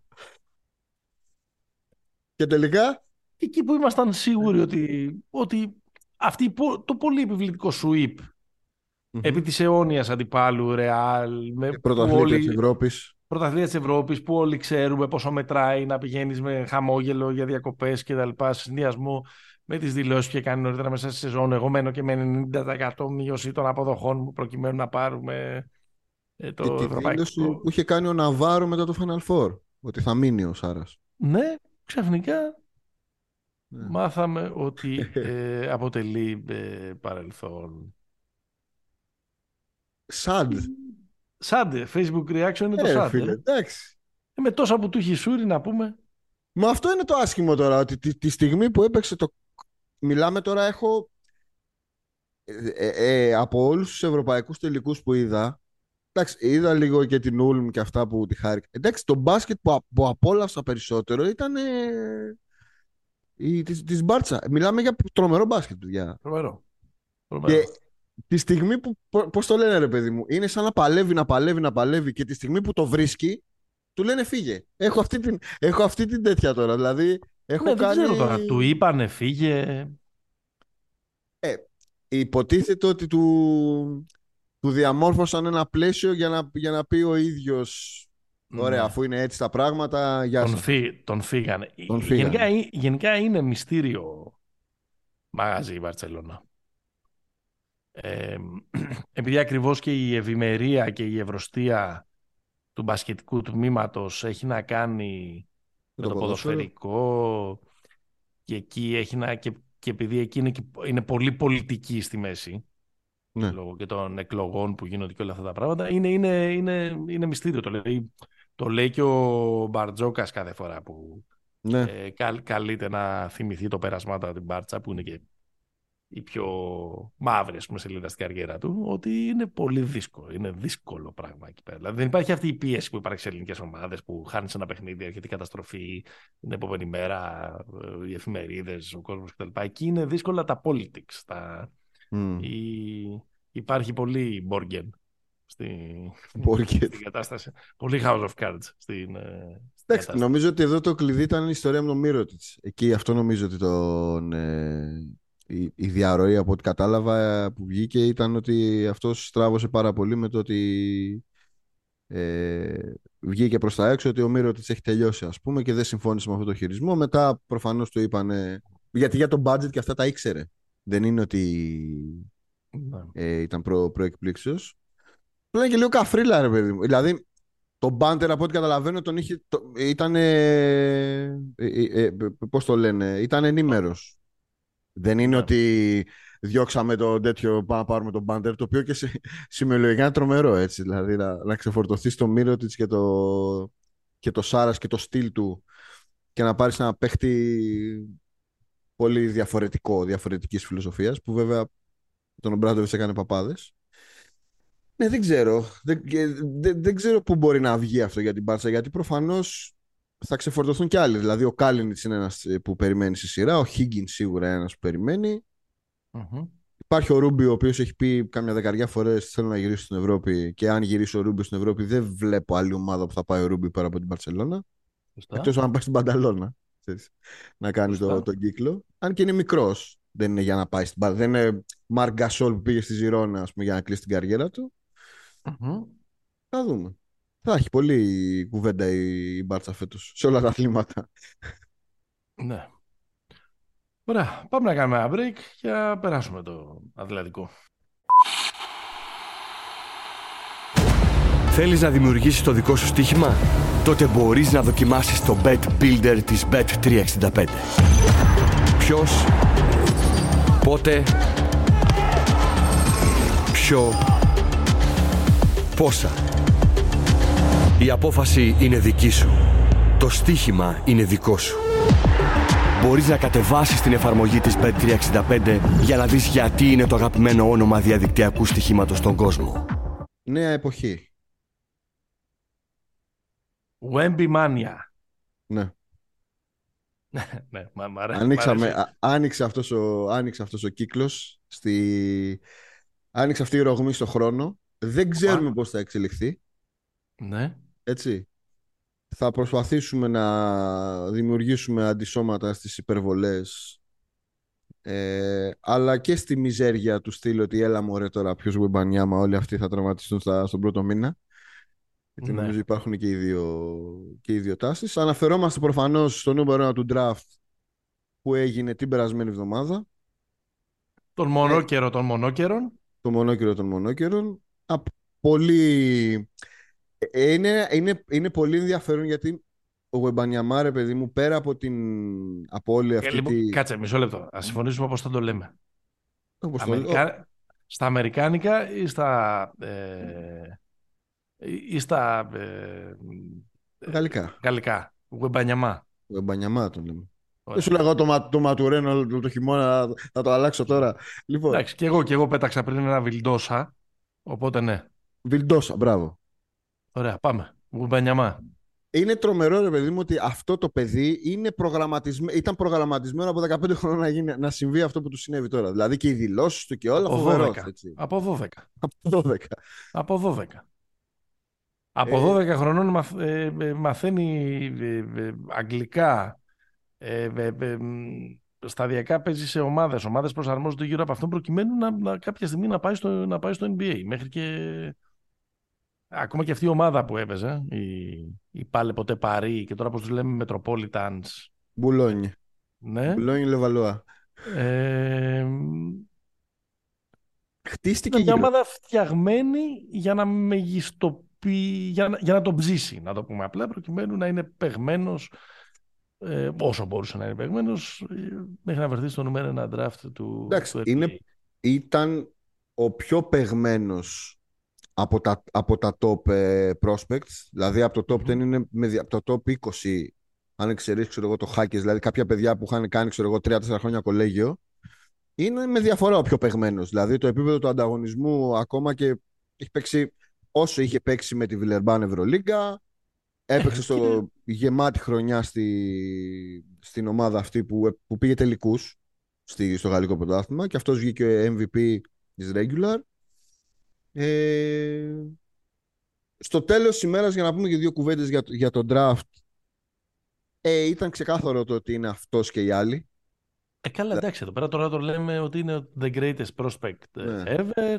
Συζητάμε για ένα παίχτη, επειδή είναι λογικό ότι και πολλοί ο κόσμος ακούει, ακούει, ακούει, αλλά μπορεί να μην έχει δει και πολλά μερικών στιγμιοτύπων. Συζητάμε για ένα 18-19 χρονών, το οποίο έχει ύψος 2.22, 2.24. Ναι. Με παπούτσια ε, 2.24. Ο οποίος έχει συνταρακτικές ικανότητες στην άμυνα λόγω του ύψους του και των μακριών άκρων του. Αναμένεται να είναι κάτι αδιανόητο ακόμα και για τα δεδομένα του NBA το τι μπορεί να κάνει ε, αμυντικά, αλλά και επιθετικά δεν είναι σε καμία περίπτωση ο σέντερ που έχεις συνηθίσει. Δεν είναι καν ο mobile center που έχεις συνηθίσει. Ένα παιδί που χειρίζεται την μπάλα, που μπορεί να σουτάρει μετά από τρίπλα, που κάνει αυτό το τρομερό πράγμα ε, που σουτάρει στο ένα πόδι τρίποντα μετά από τρίπλα τα χάνει και μετά κάνει follow κάρφωμα. Και μετά κάνει follow κάρφωμα. Γενικώς είναι, είναι λίγο πραγματικά. Δηλαδή, αν τον έβλεπε κάποιος το 1997 να παίζει, θα λέγει ότι αυτό είναι ταινία. Θα λέει κανένας ρε τους μπαγάσιδε εκεί στο Hollywood, τι έχουν φτιάξει δηλαδή οι, οι άνθρωποι, πού, πού έχουν πάει τα, τα εφέ. Ναι. Ε, υγιείς να είναι, εντάξει, ε, είναι ε, εκοφαντικές οι προοπτικές, δηλαδή δεν, δεν, δεν συζητιέται, απλά νομίζω ότι με όλο αυτό το μηντιακό περιβάλλον που ενέτη 2023 υπάρχει και μια υπερβολή. Όχι μια υπερβολή στο τι παίχτης μπορεί να γίνει και στο αν μπορεί να γίνει ένας από τους καλύτερους όλων των εποχών. Αλλά ναι. ξέρεις, όλος αυτός ο βομβαρδισμός. Ε, τώρα ο Webby πήγε στην τουαλέτα. Τώρα βγήκε από την τουαλέτα και έπιασε ένα καρότο να το φάει. Και μετά, ε, ξέρω εγώ. Ρεύτηκε. Ε, ρεύτηκε και ναι, αυτό είναι μια ε, μικρή υπερβολή. Δηλαδή δεν συμβαίνουν μόνο, ε, μόνο εδώ αυτά. Κοίτα, ε, νομίζω πάρα πολύ σημαντικό είναι ότι βρίσκεται στο καταλληλότερο περιβάλλον που μπορεί να βρεθει ένα τέτοιο prospect. Το λέγαμε ένα χρόνο ολόκληρο.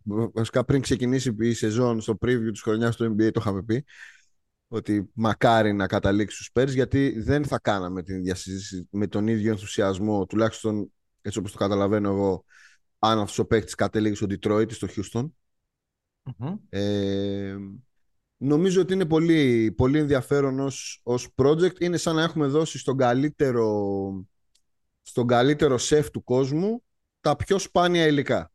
Ναι. Και του λέμε, ωραία, κάνε μας το καλύτερο πιάτο που υπήρξε ποτέ. Θα το πληρώσουμε όσος στο νόμα, ξέρω εγώ. Λοιπόν.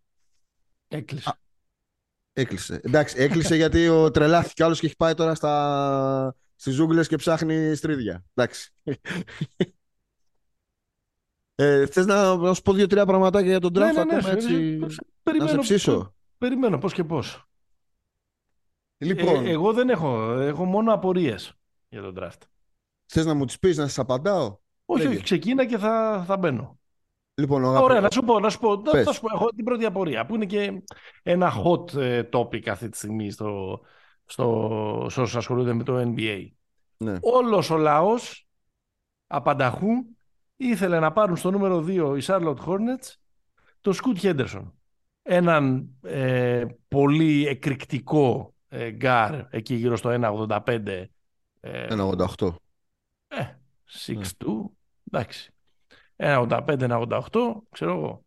Ε, πολύ εκρηκτικό, πολύ, ο οποίος όλοι τον έχουν ερωτευτεί, ήταν, ήταν στη G League πέρυσι και αυτοί αποφάσισαν να, να διαλέξουν τον Μπράντον ε, Μίλλερ από το κολέγιο του Αλαμπάμα. Καλά δεν τα λέω. Ένα ναι. τριάρι λιερόκορμο, ψηλό παιδί, 2-6-2-7, πολύ καλό σουτέρ, πολύ ε, μετρημένο, καλό αμυντικό, έτσι με πολύ, πολύ καλή πρώτη ύλη για το πόσο μικρός είναι, με διορθώνεις όπου κάνω, όπου κάνω λάθος. Ε, επειδή ταιριάζει καλύτερα με το γεγονός ότι έχουν ήδη το λαμέλο μπολ. Ναι. Ο κουβάλα και κάποια άλλα ε, ιδιαίτερα στοιχεία. Ο Μίλλερ είναι ο μοναδικός άνθρωπος στον πλανήτη Γη που θεωρεί ότι ο Γκότ είναι ο Πολ Τζόρτζ. Ναι, εντάξει, το διόρθωσε. Το ε, ναι, εντάξει. Είπε ο My Goat. Πράγμα που μας... Ε, τον κάνει λίγο ύποπτο. Μας βάζει σε σκέψη για το αν έχει δει ποτέ στη ζωή του μπάσκετ. Εκτός από το να παίζει. Ε, αλλά για πες μας, αυτό πώς το εξηγείς; Είμαστε όλοι θύματα του, του hype, γιατί και εγώ πρέπει να σου πω ότι με έχει ψήσει πολύ ο κοντός. Από στιγμιότυπα και από, και από τη φασάρα που τον, ε, που τον ε, περιβάλλει. Κοίτα, ο Κοντός πλήρωσε το γεγονός ότι ενώ ξεκίνησε τη σεζόν ως δεδομένο νούμερο 2, αν θυμάστε, είχε γίνει και εκείνο το μάτς επίδειξης ανάμεσα στην ομάδα του Βεμπανιαμά και, του, και την Ignite, τη G League, που ήταν πρακτικά. Ένα... που έπαιζε ο Σκούτ Χέντερσον, ναι. ναι. ένα πράγμα που στήθηκε για να παίξουν μονάκι αυτοί οι δύο. Ε, η σεζόν του δεν ήταν καλή. Ε, και, αντί, και αντίστοιχα η σεζόν του Μίλλερ μέχρι το τελικό τουρνουά ναι, γιατί στο... Ναι, αποκλείστηκε στους 8 στους 16 αποκλείστηκε. Στους 16 νομίζω. Στους 16. Ναι, ένα, ένα, ένα σταύρωμα. Ένα ή δύο περάσαν. Ε, που δεν ήταν καλός. Είχε και την ιστορία ότι με ένα όπλο το οποίο τέλος πάντων να μην μπλέξουμε πολύ ε, έχει κάποιες δικαστικές ο, ο μικρός ε, σαν παίχτης ο, Σκούτι ο Μπράντον ο Μπράντον, ο Μπράντον στο, στο ναι. νομίζω ότι σαν παίχτης αυτή τη στιγμή ο Μίλλερ είναι καλύτερος και είναι δηλαδή το παιδί λέει ότι ο, εντάξει, ότι ο go to είναι ο Paul George είναι ό,τι κοντινότερο έχουμε δει ναι. σε Paul George ναι, ναι, ναι. δηλαδή είναι τον αντιγράφει ε, έχει λογική άρα και εγώ, το, και εγώ στο 2 το Μίλλερ θα έπαιρνα δεν συμφωνώ. Ναι, δεν συμφωνώ όμως ότι αν, αν η λογική ήταν ότι δεν παίρνουμε τον άλλον γιατί ε, πέφτει πάνω στο, στο λαμέλο, νομίζω ότι στον draft σε αυτές τις θέσεις πρέπει να πάρεις τον καλύτερο. Αν πιστεύεις ότι είναι καλύτερος ο Χέντερσον, πρέπει να πάρεις τον Χέντερσον. Αλλά προφανώς ναι. πίστευαν ότι ο Μίλλερ είναι καλύτερος και δεν τους ε, αδικό. Και νομίζω είναι πολύ ωραίο να πάει ο Χέντερσον στο, στο Portland. Ο Χέντερσον πήγε στο Portland. Ναι αυτό μεγάλωσε ακόμα περισσότερο αυτή τη, τη σάγκα ε, της, του trade με τον, με τον ε, Lillard. Δηλαδή, θέλω να πω ότι αυτή τη στιγμή είναι σαν να έχεις στρωθεί το τραπέζι για να γίνει ναι. η ανταλλαγή. Από τη στιγμή που βρέθηκε ο διάδοχος. Τώρα το διάδοχος βάλτε το σε πολλά εισαγωγικά, μην το βάλετε και σε καθόλου. Μένει να δούμε πόσα ε, ψάρια πιάνει ή πόσες αρκούδες πιάνει εκεί στο Σίγουρα ο, βρέθηκε ο, ο, ο επόμενος. Ναι, Δηλαδή, ναι. αν φύγει ο Ντέι, η μόστρα της επόμενης μέρας είναι ο Χέντερσον. Ναι. Ό,τι και αν κάνει. Όπως Πάντως, και παρόλα αυτά, δεν έγινε αυτό το trade. Mm. Την Ακόμα. ημέρα της, ε, του draft. draft ή, ναι. ή οτιδήποτε τέτοιο. Με, με, με δηλωμένη την επιθυμία του Ντέιμ να το σπρώξουν αυτό το pick. Χωρίς να ξέρει από πριν ποιος θα είναι ο, το 3. Ναι. Αλλά σου λέει να δώσουμε το 3 και κάτι να, άλλο για να πάρουμε, να πάρουμε ένα καλό. Ένα καλό. Α, μπράβο να πάρουμε ένα καλό. Βέβαια αυτό, η αλήθεια είναι, λειτουργούσε ίσως παλιότερα στο NBA, αλλά πια δεν λειτουργεί. Δηλαδή, ανταλλαγή πολύ υψηλού pick με παιγμένο παίχτη δεν υπάρχει τα τελευταία χρόνια. Θυμάσαι εσύ κάτι τέτοιο; Τα τελευταία χρόνια... Δεν έχει γίνει. Δηλαδή να πεις ότι δίνουμε το 2 για έναν star. Γιατί οι ομάδες που έχουν τα πολύ ψηλά pick δεν θέλουν, προτιμούν την προοπτική παρά να πάρουν κάποιον ε, κάποιον ε, ε, φτασμένο. Κοίτα, το τελευταίο που μου έρχεται αμέσως στο μυαλό είναι ο Wiggins. Δηλαδή ότι που, πήρε ο... που πήραν οι Cavaliers, δώσαν το Wiggins και να πάρουν το Love. Δηλαδή δώσανε το νούμερο 1, επέλεξαν το Wiggins στο draft το, τους 14. Ναι. Σωστό. Και τον έδωσαν στη Μινεσότα για να πάρουν τον Kevin Love. Αυτό Σωστό, αλλά, έχουμε, αλλά είμαστε και μια δεκαετία, ε. Ναι, ναι, ναι, όχι. Δεν είναι, δεν είναι Προσεπήρωσε αυτό που λες. Ναι, ναι, ναι, ναι. Σωστό. Δεν είμαστε, δεν είμαστε κοντά. Τέλος πάντων, πάμε 4-5 στα καλαϊτζάκια. Στα καλαϊτζάκια, ναι. Έχουν ένα κοινό με τα καλαϊτζάκια. Τι; Είναι άσουτα και τα δύο αυτά. Ο Άμιν και ο Ούσαρ. Ο Άμεν, ο Άμεν και ο Όσαρ Τόμσον. Και ο Όσαρ Τόμσον, ναι. Ο ένας πήγε στο Χιούστον, ο Άμεν. Ναι. Και ο άλλος πήγε στο Detroit. Και ο άλλος πήγε στο Detroit. Πολύ καλά παιδιά διαβασμένα. Δηλαδή, σε γνώσεις για μπάσκετ και αυτά, να ξέρεις, είναι φυτά. Είναι πολύ καλή. Από G League και οι δύο; Όχι, από Overtime Elite, που είναι το άλλο... Α, το άλλο, σωστό. Το άλλο μαγαζί. Το άλλο μαγαζί. Το οποίο είναι ακόμα χειρότερο όσον αφορά το ανταγωνιστικό επίπεδο. Εκεί είναι μόνο αγώνες επίδειξης, δηλαδή δεν υπάρχει λίγκα, ρε παιδί μου, τέτοιο. Αλλά εντάξει, ε, τρομεροί αθλητές, δηλαδή με διαφορά οι δύο καλύτεροι αθλητές του draft. Α, ναι, δεκαθλητές. Ναι. Ε, ο, ο Άμεν είναι πιο, πιο μπαλάτος. Είναι mm-hmm. καλός δημιουργός. Είναι, ήταν για εκεί, δηλαδή ήταν για το, για το 4-5. Δεν ήταν δηλαδή για, για, για, να πέσουν πιο κάτω όσον αφορά τα, τα προσόντα. Ε, ωραίο, ωραίο. Δεν θα μου άρεσε. Θα μου άρεσε ειδικά για τον Άμεν να μην πήγαινε στο Χιούστον. Ναι. Ε, αλλά εντάξει. Νομίζω ότι αυτός από τους δύο, αν, αν μου έλεγες ποιος από τους δύο θα, θα μπορούσε να, να φτάσει σε πολύ ψηλότερα επίπεδα, αυτόν θα τον, θα τον επέλεγα. Τον, ο Άμεν δηλαδή λες εσύ ότι είναι ο καλ, αν όχι ο καλύτερος και ο καλύτερος τώρα, αλλά και ο καλύτερο και αυτός που Λίγο καλύτερος τώρα, ναι. ναι. ναι, αλλά νομίζω ότι ναι, είναι... ξέρει περισσότερο μπάσκετ από τον άλλον, να το πω έτσι. Ε, μετά είναι ο αγαπημένος μου παίχτης, ο δεύτερος αγαπημένος μου παίχτης του draft, ο Άντωνι Μπλακ. Πέροχος, μαλούρα. Ε, Ναι. Ένας παίχτης που μοιάζει πάρα πολύ με αυτόν που, που σε έπρεξα πέρσι το, το, το Jalen Williams που πήγε Ναι. στη, στην Οκλαχώμα. Έτσι μ, αθλητικός αλλά όχι δεκαθλητής, δηλαδή γερό παιδί, δυνατό, χωρίς τρομερή έκρηξη και τέτοια που ξέρει, ξέρει μπάσκετ. Μμμ. Δηλαδή τρομερός... Αυτός παίζει, παίζει από ένα μέχρι τρία. Έτσι δεν είναι; Παίζει, αλλά δεν έχει σούτ ο καημένος. Μμ. Και να μαρκάρει μπορεί. Έχει, έχει, έχει καλό κορμί. Αλλά Έχει βλέπει γήπεδο, βλέπει πάσες. Ναι, Αυτό ναι, ναι. διαβάζω. Είναι, νομίζω ότι από όλους, από το top 20 του draft είναι ο, ο καλύτερος σε αυτό, σε αυτό το κομμάτι. Μμμ. Ε, άλλο που λένε ο Jordan Hawkins που τον είχαμε συζητήσει και στο Final Four ήταν, είναι ο shooter του Connecticut που τον τζίμπησαν οι Pelicans στο 14. Το 14 για να πάνε να το βάλουν δίπλα στους ήδη υπάρχοντες σουτέρ Troy Murphy και Herb Jones. Ε, και μετά είναι προφανώς ο άνθρωπος που το draft αυτό έγινε για να πάει εκεί, ο Χάιμε Χάκες. Αυτόν τον είχαμε Ναι. συζητήσει σε, πα- στο, στο προπέρσινο Fi- Final Four του UCLA, Ναι. το, το παλικάρι, ο UCLA. Μεξικάνος, Καλό Ποιος παιδί. ο οποίος πήγε στο Μαϊάμι. Βγαλμένο από ελληνική βιντεοτενία των 80's. Ναι, ναι, ναι, ναι. ναι. Ο οποίος πήγε, πήγε στο Μαϊάμι και είναι ένα πάρα πολύ καλό fit. Νομίζω ότι είναι παίκτης που θα παίξει κατευθείαν. Γιατί είναι και τεταρτοετής, δεν είναι κανένα... Και αν θες και μία, και μία πρόβλεψη, νομίζω ότι αυτοί οι παίχτες τα επόμενα χρόνια θα αποκτήσουν πολύ μεγαλύτερη αξία. Λόγω Γιατί έτσι, του καινούριου CBA. ναι, γιατί έτσι όπως διαμορφώνεται το CBA θα, θα προκύψει ανάγκη τουλάχιστον έναν από αυτούς που θα επιλέξει τον draft. Ξέρω, Μιλάμε για Να τις τον ομάδες βάζεις τις να καλές. παίζει. Ναι, τις κάλες δηλαδή που επιλέγουν από το 20 και κάτω. Θα υπάρξει ανάγκη να παίζει. Και γι' αυτό το λόγο, ας πούμε, το, το Denver έχει ε, ένα παίχτη που πήρε το, το Julian Strother που έχει πάρει που επέλεξε το 29. Νομίζω είναι ένας παίχτης με δεδομένο ότι του βγήκε ο Brown φέτος, ο, ο Christian Brown.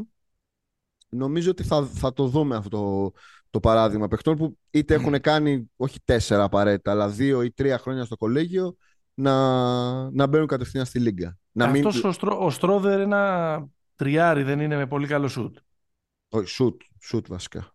Αυτός Ναι. έχει σουτ. Ναι, ναι, ναι. Αυτό λέω, τριάρι με πολύ καλό σουτ. Ναι, ναι, ναι, ναι. Είναι και από τον Γκονζάγκα, είναι και παιγμένος και άμα δεν έχουν και να πληρώσουν οι Nuggets τον Bruce Brown ε, μπορεί ξαφνικά να... Κοίτα, μπορεί να δώσουν τη Είναι θέση- πολύ διαφορετικός υποθέτω, τον έχω δει αλλά ε, μπορεί να βρει λεπτά, αυτό θέλω να πω. Κοίτα, μπορεί να δώσουν τη θέση του Brown του Bruce στον Christian Ναι. και τη θέση του Christian σε αυτόν. Α, μπράβο. Μπορεί Αυτό να πάει λέω. κάπως έτσι. Το, Ναι. το domino. Λοιπόν, θέλω να σου πω κάποιους άλλους που έχω ε, ε, σημειώσει, να μου πεις ε, γνωμούλα. Ναι, Καταρχάς, είμαι τρελός φαν ναι. ήδη. Δεν το περίμενα ότι θα φτάσει εκεί. Ε, νομίζω ότι λίγοι το περίμεναν θα, είναι- θα επιλεγεί τόσο ψηλά, αλλά ήδη είμαι φαν του Μπιλάλ Κουλιμπαλί. ναι. Δηλαδή αυτό το υπέροχο ταξίδι από δεξί μπακ στο Παναθηναϊκό να είναι, να είναι ε, νούμερο 7 στο draft για, τον, για την ομάδα που... Ε, δεξί μπακ στον Παναθηναϊκό, στόπερ στην Νάπολη. Ναι, ναι, ναι, εντάξει τώρα και εσύ είπα, πήγαινε από, από τα χαμηλά πήγε. ξεκινά. Λοιπόν, ε, να είναι νούμερο 7 στο draft μιας ομάδας που εκεί ήταν το απόλυτο συνώνυμο του νεκροταφείου και ξαφνικά μ, ανεβαίνει, ανεβαίνει ε, ραγδαία στη λίγκα, στη, Χιπστερισμό. στην κλίμακα του χιπστερισμού, τους Wizards. Ναι. Ε, μοιάζει να είναι κάτι πολύ ενδιαφέρον. Συμπαίχτης του, του Wemby ε, στην, ε, Metropolitan. στους Metropolitan, στους ε, Metropolitan. Έτσι. Ε, επιλέχθηκε πάρα πολύ ε, ψηλά. Κρατάω ε, μια, φάση, μια φράση που διάβασα νομίζω στο review του Ringer για το, για το draft, σε ένα τέλος πάντων από τα reviews του Ringer για το draft, ότι το παιχνίδι του μπορεί να μοιάζει στο Γιάννη Αντιτοκούμπο, όχι ότι είναι Γιάννη Αντιτοκούμπο, Ναι, ναι, ναι. αλλά ότι μπορεί να έχει κάποια στοιχεία, αλλά μπορεί να μοιάζει και με τον Μπρούνο Καμπόκλο. Ναι. ναι. Καμπόκρο Ε, τρομερή χρονιά στην Ulm βέβαια τώρα. Ναι, το συζήτησαμε και στο προηγούμενο Ναι, ναι. ε, επεισόδιο. Μένει να τον ακούσουμε ως υποψήφιο για τον... Ε, αυτός είναι το μεγαλύτερο μυστήριο του draft νομίζω. Το 7. Ναι. Μ' αρέσουν. Εμένα τώρα θα σου πω τέτοιους μόνο. Δεν θα σου πω τώρα καλό fit και. Όχι, όχι, ναι, ναι, θα, σου ναι, πω, ναι. θα σου πω ή ψαγμένους ή, ή, ή Λέγε, μυστήρια λέγε. ή γενικά. Θα σου πω τους, τα picks που μου μοιάζουν φασούλες με δεδομένο ότι έχω δει ελάχιστο όπως και οι ελάχιστο από αυτούς όπως και οι περισσότεροι από αυτούς που μας ακούν όπως και οι περισσότεροι και από εσάς που κάνετε τους ειδικούς του NBA Draft. Έτσι. Λοιπόν, ε, εντάξει, έτσι όπως τα, πε- τα περνάω, έχω ένα καλό feeling για, το, για αυτόν τον, α, τον Cason Wallace, τον γκάρ που πήγε στο 10 στην Οκλαχόμα. Ναι. Ε, Baller. κάπου, κάπου διάβασα, κάπου άκουσα ότι είναι ο τύπος μπορεί να βρεθεί με την αρκούδα στο, στο δάσος και να παλέψει μα- μαζί της και μου αρέσουν αυτά τα υπερηρωικά. Και μου αρέσει γενικά το ότι εσείς πάνε να βάλεις έναν τύπο που είναι πολύ hustler δίπλα στον, ε, στον SGA. Ε, μ, Είναι ο τύπος, είναι ο τύπος ο οποίος έκλεισε οριστικά ότι ο Μίτσιτς δεν μπορεί να παίξει στην Οκλαχώμα. Σωστά. Ε, μ, θέλω να μου μιλήσεις για την υπόθεση Ναι. Cam Whitmore. Ναι, είναι πολύ περίεργο αυτό που συνέβη με τον Whitmore. Πούμε ότι είναι ένας παίκτης ο οποίος στις αρχικές ε, προβλέψεις και στα μέσα της χρονιάς μπορεί να θεωρούταν και ένα κλειδωμένο top 5 pick. Ναι. Πολύ ταλέντο. Ε, Παιχτάρα. ναι, ναι. Τη δηλαδή, βάζει. βάζει. Πασάρει. Βλέπει ε, γήπεδο. Μπόλερ. Ένας εναντίον ενός. Ε, ε, απίστευτη ε, έκρηξη. Δηλαδή ναι, και, ναι. και όλα αυτά με ένα projection να πάει να τα κάνει και στο NBA και να γίνει παίχτη των 20 plus πόντων. Εγώ τέτοια Ναι, ναι, ναι. διάβαζα όλη τη χρονιά. Κοίτα, ο Πώς Whitmore είναι Και πώς βρέθηκε αυτό στο 20. Κοίτα, στο 20 βρίσκεσαι για δύο λόγους. Το ένα είναι ότι κάποιο θέμα υπάρχει με το φάκελό στην αστυνομία, που δεν έχει δημοσιευτεί ακόμα, που δεν είναι αυτό το θέμα για το Whitmore. Το άλλο είναι ότι κάποιο πρόβλημα στον ιατρικό σου φάκελο. Mm. Δεν που επίσης υπάρχει όμως άλλο. δεν έχει βγει. Επίσης δεν έχει βγει, αλλά θεωρείται ότι οι ομάδες κάπως, ε, κάπου είχαν μια αμφιβολία εκεί. Γιατί έχει γίνει το τρομερό ότι οι Rockets στόχευαν να τον πάρουν στο 4 Ναι, και τον πήραν στο 20. και τον πήραν στο 20. Δηλαδή Ναι. οι Rockets με βάση τη στρατηγική του στο draft έχουν κάνει, έχουν, έχουν κάνει διάνα ας πούμε. Είναι, Ναι. είναι πολύ ενδιαφέρον το... Λένε ότι είπε και κακές κουβέντες για αυτόν ο προπονητής του στο Βιλανόβα. Ε, ότι είναι και λίγο κολοπεδάκι. Ναι. Ναι. Που, Αλλά τώρα εντάξει, 18 Συνήθως- χρονών, 19... που συνήθως δεν ε, ήθιστε. Δηλαδή συνήθως τους έχουν για παιδιά τους ας πούμε, και προσπαθούν να τους προμοτάρουν. Δηλαδή πρέπει να είσαι πολύ. πρέπει, πρέπει κάτι χοντρό να, του- να του έχει κάνει για να έχει πάρει βάνα τους, ε, τα front offices του NBA και να, Ναι. Και ένα talking dirt ας πούμε για τον Whitmore. Εμένα πάντως αυτό σαν ιστορία, επειδή μου αρέσουν όλα αυτά τα redemption και τα λοιπά, Mm. ε, είναι, είναι παίκτης που θα τον παρακολουθώ όλη τη χρονιά. Θα είναι, στο, θα είναι στην ε, League Pass ε, ε, ε, πεντάδα μου. Και από, Είσαι από αυτό σίγουρος το μένε για αυτοί είναι οι παίχτες που δεν σ' αρέσουν να ξέρεις. Μ' αρέσει η ιστορία τώρα. Α, Όλο εντάξει. αυτό ότι με απέρριψε η κοινωνία, Ναι, ναι, είμαι ναι, ναι. παρήσακτος και τα λοιπά και τα λοιπά, Παρίας. Α, παρείας και τα λοιπά και τα λοιπά, ε, αυτό μου, ε, μου κάνει. Ε, ε, επειδή ασχολήθηκα λίγο με την περίπτωση του, ακριβώς επειδή ε, είδα Σε αυτό άγγιξε; το, επειδή με άγγιξε και είδα, είδα αυτή την πτώση, πολλοί λένε ότι μπορεί να αποδειχθεί μια ανάλογη περίπτωση με τον Michael Porter Jr. Δηλαδή ένας πολύ ταλαντούχος παίκτης που για διάφορους λόγους και για διάφορες κακές φήμες κατέληξε πολύ χαμηλά στο draft και ό,τι και να πιστεύουμε ας πούμε, ξέρω, εγώ, για, τις, για την εμφάνιση του Michael Porter Jr. στα φεστινά playoff δεν πάει να είναι πρωταθλητής. Στάρα είναι ο Μάικλ Πόρτερ Jr. Ναι, όχι είναι. Απλά Ε, έχει τη μέση του. εντάξει, είναι και λίγο χαζό, αλλά εντάξει. Ε, εντάξει, δεν πειράζει. Μικρό παιδί είναι, θα μάθει. Μικρό παιδί είναι, ναι. Ε, μ, τι άλλο, από τα δικά σου αυτά που έγραφες στη σελίδα μας στο, στο facebook, Ναι. μου έκανε εντύπωση και τον έψαξα, Μμ. Ο... πώς τον έλεγες εκείνο, τον, ε, εκείνο το, το θορυκτό, Τον Bryce τελικά Sensabaugh. που τελικά, ναι αυτόν, που τελικά Ναι. κα- κατέληξε χαμηλά. Πού κατέληξε αυτός; Η Utah. Μάλιστα. 22 νομίζω, δεν θυμάμαι.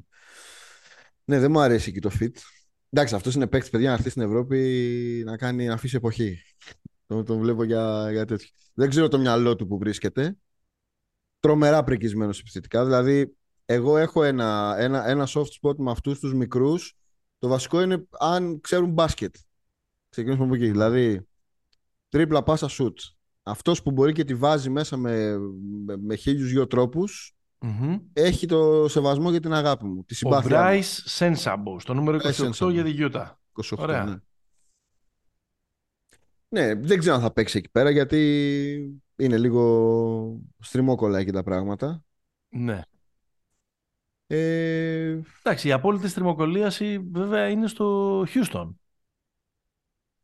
καλά, εντάξει, εκεί ε, δεν ξέρω τι θα γίνει. Που έχουν μαζευτεί και μια εικοσαριά διαρροτριάρια, ας πούμε, και σκέφτονται να πάρουν και το Harden. Που εν τω μεταξύ είναι Ναι. όλοι ένας και ένας. Ναι, ναι, ναι, ναι. Εντάξει, τουλάχιστον έχουν πάρει ένα προπονητή εκεί πέρα που ξέρω εγώ θα ρίξει καμιά φωνή. Τον Ουντόκα. Ναι, για τον άλλο τον καημένο τον, τον κάνανε Το να, φάγανε. να κλείσει το πάρκινγκ μόνος του, το Steven Silas. Μμμ. Έχουμε να πούμε καμιά άλλη, ε, καμιά άλλη ιστορία από το, από Όχι. το draft. Γιατί Όχι, πάμε να, για- να τους δούμε. να τους δούμε όλους. Ωραία. Τίποτα, Summer κανέναν, κανέναν από Ευρώπη. Ποιος, της Μπαρτσελώνα, ο Νάτζι δεν ήταν στις αρχές του δεύτερου γύρου νομίζω. Ναι, ο Νάτζι και ο αδερφός μας, ο Τρίσταν, ο Βούκσεβιτς. Μπράβο, στο 42. Ο Νάτζι ήταν στο 31 για την ε, Σάρλουτ. Στο... Το Βούκσεβιτς Wizards. Και άλλο 42. ευρωπαϊκό pick.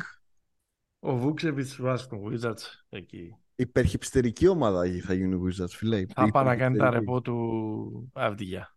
Ναι. Ε, με τον οποίο παίζει να μοιάζουν και λίγο και ως παίχτες αυτά τα ψηλά. Ε, όχι, εντάξει, ο Άβδηγια είναι πιο, πιο κοντός. Εντάξει, δεν, γιατί... Ο- Ε, είναι ο- 2-10, ο Βούξεβιτς είναι 2-17. Ο 2-10, 2-6 είναι ο Άβδηγια, 2-8. Εντάξει, 6-11 είναι ο, ο Βούξεβιτς.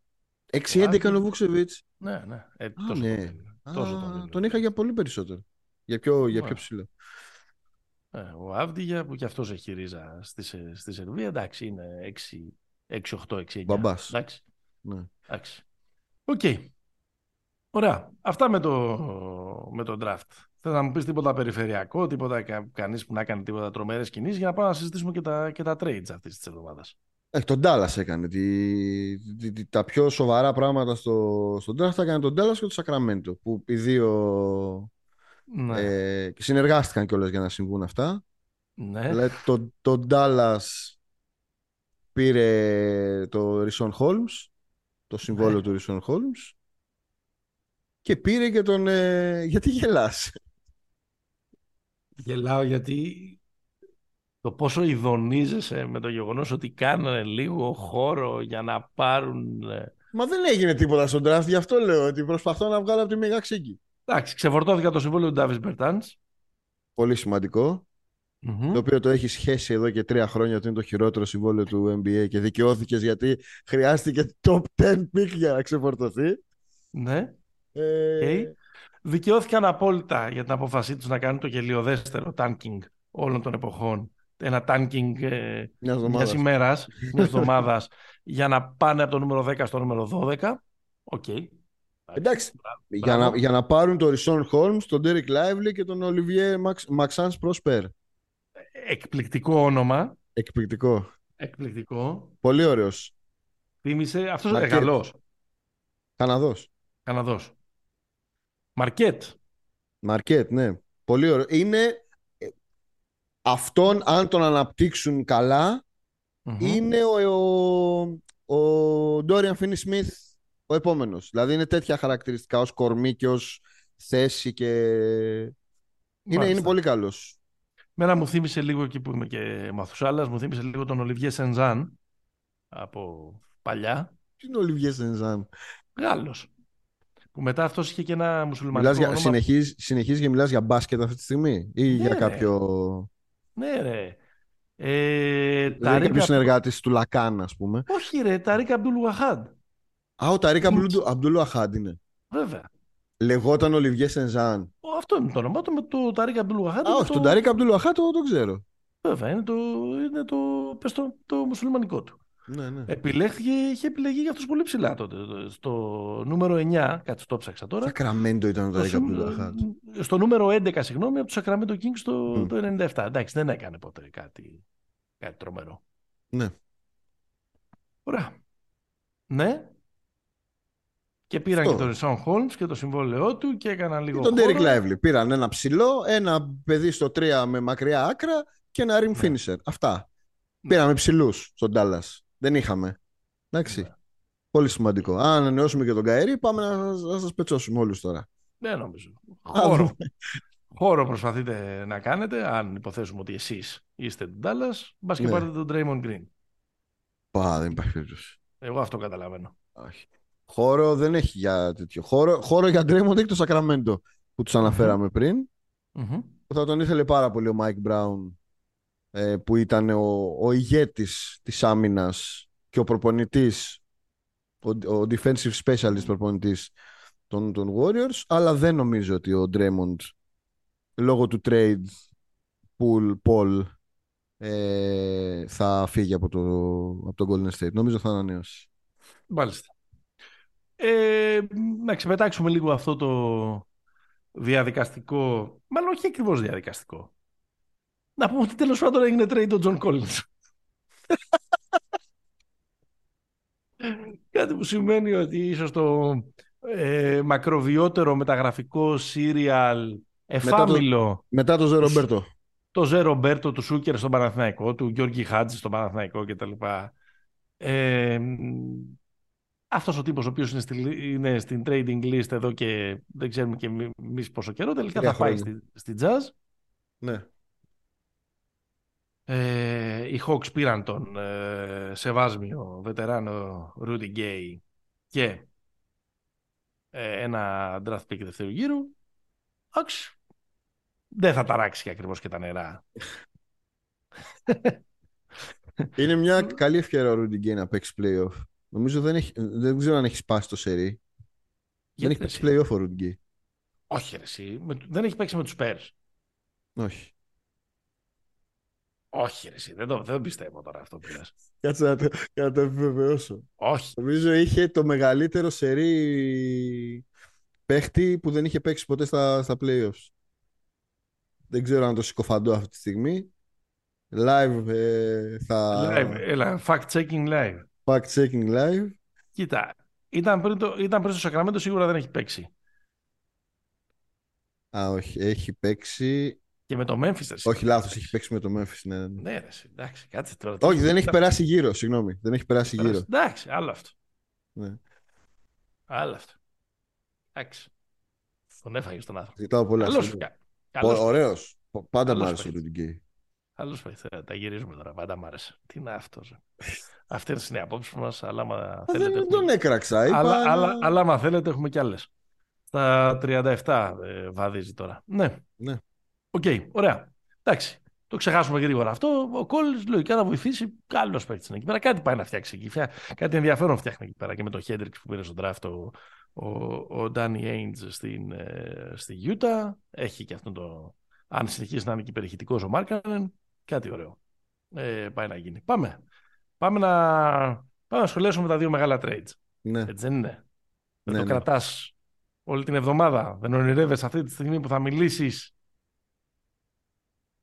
για τα δύο ε, trades που συζητήθηκαν και έγιναν λίγο πριν από τον draft. Από ποιο θες να ξεκινήσουμε; Ε, από το αγαπημένο σου θα ξεκινήσουμε. Συμπεθυρή. Ναι. Μάλιστα.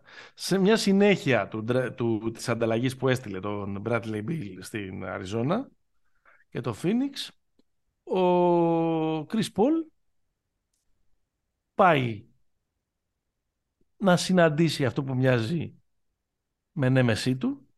Πες τον το, ρε Steph Curry. παιδί μου, ο, ο Τάσος Μητρόπουλος στον Παναθηναϊκό. Πες το. Α, λες. Δεν το είχα σκεφτεί. Ε, απλά είχα σκεφτεί, ρε παιδί μου, ότι είναι, ο, ότι είναι if, you can, if you can't beat them, join them.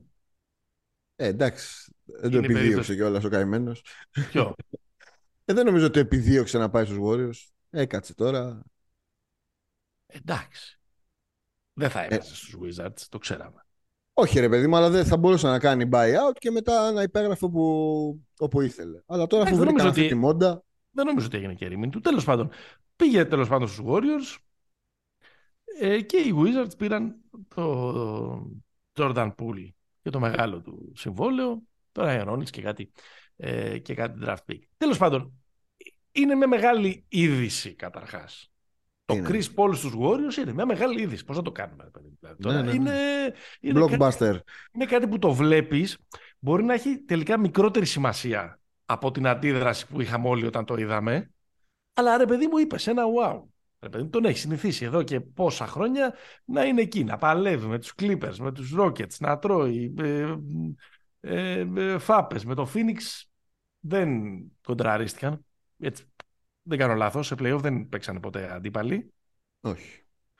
Αλλά έχει ένα ενδιαφέρον και έχει ένα ενδιαφέρον το αν αυτό το πράγμα μπορεί να, να λειτουργήσει. Ε, και, και το λέω για τον εξής λόγο.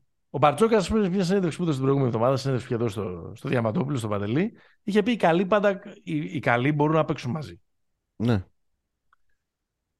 Εδώ πέρα βέβαια μοιάζει ο Κρι Πολ να πηγαίνει σε, σε μια ομάδα που πρεσβεύει το αντίθετο μπάσκετ από αυτό που παίζει ο Κρι Πολ. Ναι, αλλά είναι καλός ο Κρι Πολ και θα το βρει. Αυτό. Αυτό είναι το ερώτημα. Δεν θα έχω καμία εμβολία αν ο Κρι Πολ της ακμής, της απόλυτης ακμής του θα το έβρισκε.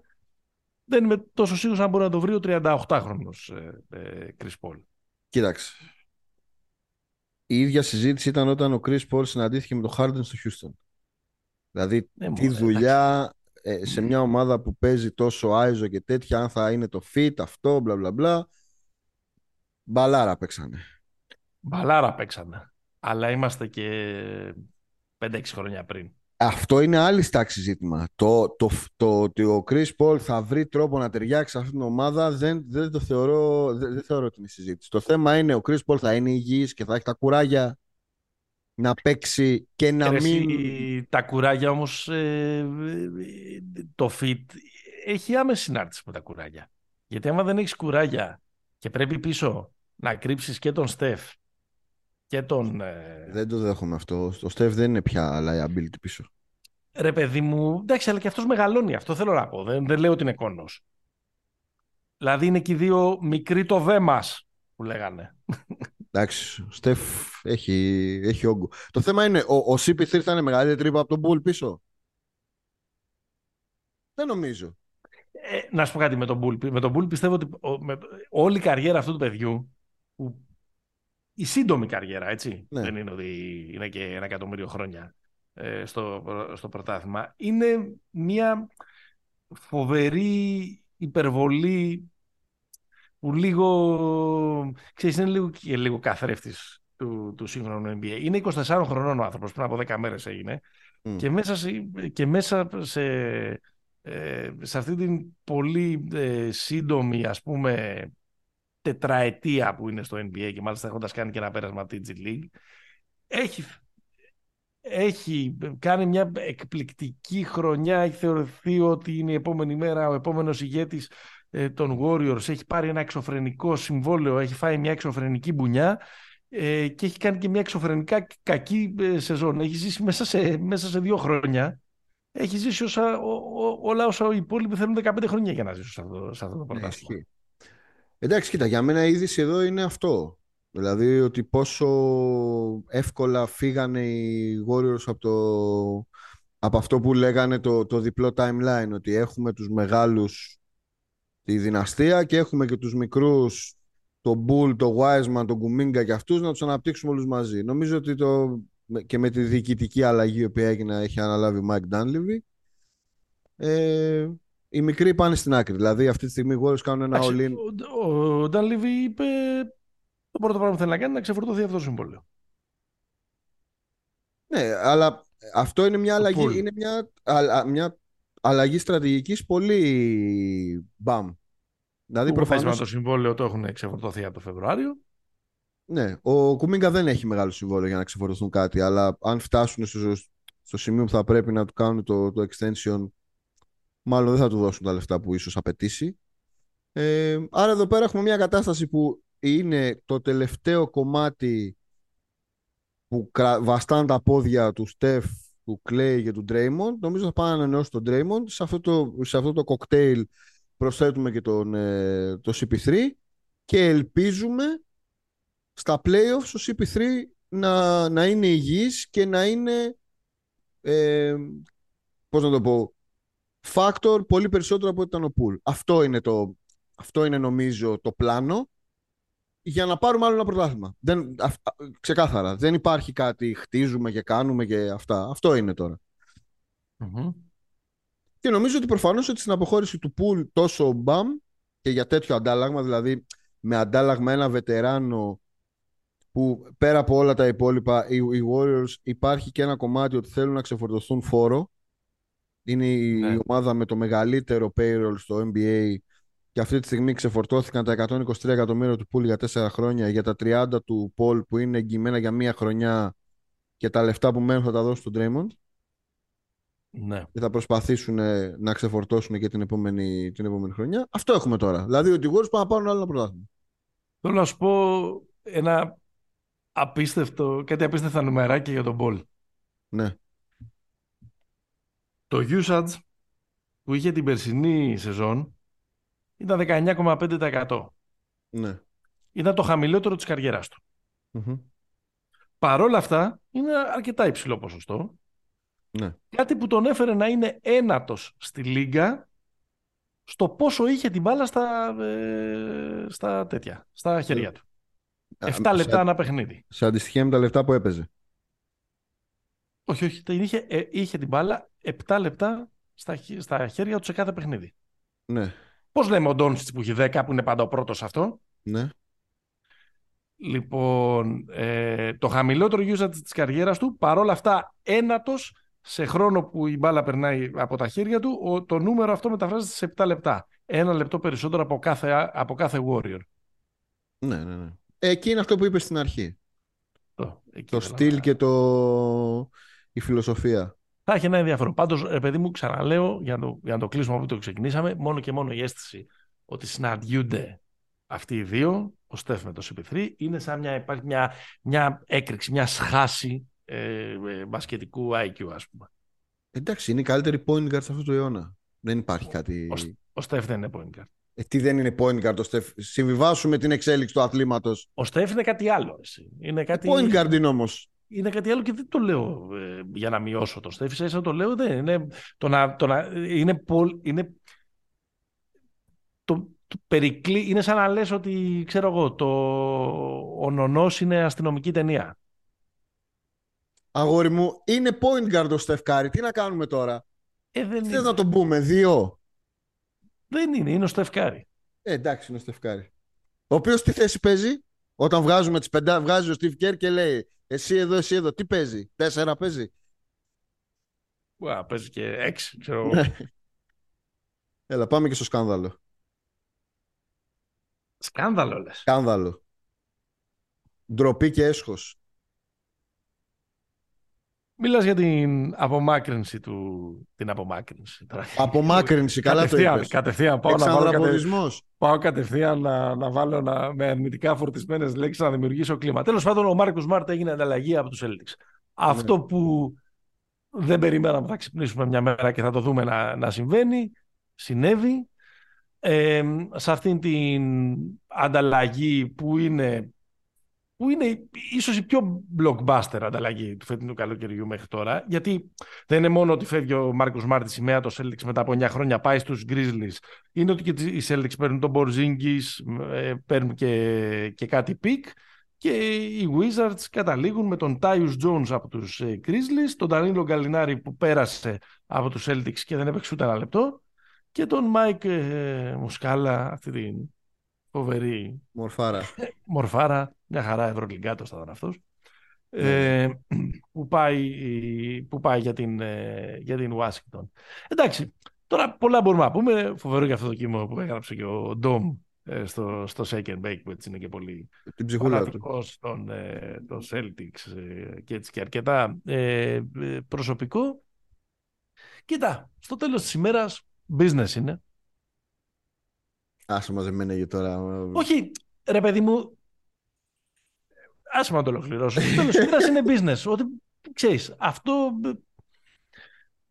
κάποια στιγμή μπορεί ε, να γίνει. Ε, εμείς εδώ πέρα αποκαλούμε από τη, από τη, σχεδόν από τα πρώτα μας επεισόδια τρία χρόνια πριν ότι ο Σμάρτ ήταν η συνείδηση αυτής της ομάδας και αυτό είχε και τα καλά του, είχε και τα κακά του. Τα καλά ήταν ότι είναι ένας παίκτης ο οποίος έμπαινε κάθε βράδυ για να σπάσει τα κοκαλά του, προκειμένου να κερδίσει αυτή η ομάδα. Παρότι δεν είχε τα χαρακτηριστικά του παίκτη που γίνεται σημαία στους Celtics. Ναι. Δεν ήταν λευκός δηλαδή με δύο λόγια. Α, μπράβο. Για να μιλήσουμε, για να μιλήσουμε ξεκάθαρα. αλλά, αλλά, μπαίνει μέσα, αλλά έμπαινε μέσα για να σπάσει τα κοκαλά του, να βουτήξει, να ε, πορώσει, να, ε, να τρελαθεί, προκειμένου αυτή η ομάδα να πάρει το, το πρωτάθλημα. Αυτό δεν μπορεί να το στερήσει κανένας, γιατί αυτό ήταν που του έδωσε αυτή τη, τη θέση σε αυτόν τον οργανισμό. Όπως συνήθως συμβαίνει σε όλες τις ομάδες, από τα τοπικά της Β' Πειραιά μέχρι το, το NBA, αυτοί που είναι διατεθειμένοι να το κάνουν αυτό, στο τέλος υποφέρουν από το σύνδρομο Βίντρα Μάνταλου. Ναι. Και αυτό έχει σαν συνέπεια είναι πολύ απλά τα στατιστικά με τον Smart. Όταν ο Smart σούταρε πολύ, οι Celtics έχαναν. Όταν σούταρε λίγο, οι Celtics κέρδιζαν. Mm-hmm. Πολλές φορές δηλαδή ο ίδιος από αυτό το αίσθημα της ευθύνης και από το να είναι ο Α σε αυτή την ομάδα έπαιρνε, έκανε περισσότερα πράγματα, ειδικά στο επιθετικό κομμάτι, από αυτά που έπρεπε να κάνει. Ναι. Παρόλα αυτά, επειδή είχαν τρεις διαθέσιμους γκάρ, αν ήθελαν να σπρώξουν για να πάρουν ένα ψηλό, Δηλαδή είχαν και αυτόν, είχαν και τον Derek White, είχαν και τον, και τον Brogdon. Και μάλιστα ο Brogdon ήταν στην αρχή που ήταν να φύγει σε αυτή την και, να πάει, και να πάει στους, ε, στους Clippers. Δεν, επέλεξαν να, να, να διώξουν τον Smart. Εγώ αυτό που καταλαβαίνω, να σου πω την αλήθεια... Βράδυ, σε ένα βράδυ επέλεξαν. Εγώ αυτό που καταλαβαίνω, ε, να σου πω την αλήθεια, ήταν ότι επέλεξαν να διώξουν τον Smart γιατί ήθελαν να κάνουν αυτό που περιγράφηκε από πολλούς που ξέρουν τα πράγματα καλύτερα από εμάς, ήθελαν να αλλάξουν τον τόνο στα αποδητήρια. Mm. Υπέρ του Tatum και του Brown. Το πας εκεί. Ναι, το πάω εκεί. Εγώ, αυτό, εγώ πιστεύω ότι ε, αυτό κατάλαβα και από όλα αυτά που γράφτηκαν αυτές τις μέρες, ότι έπαιξε ρόλο ότι δεν θέλαν να είναι αυτός ο αλφα των αποδητηρίων πια.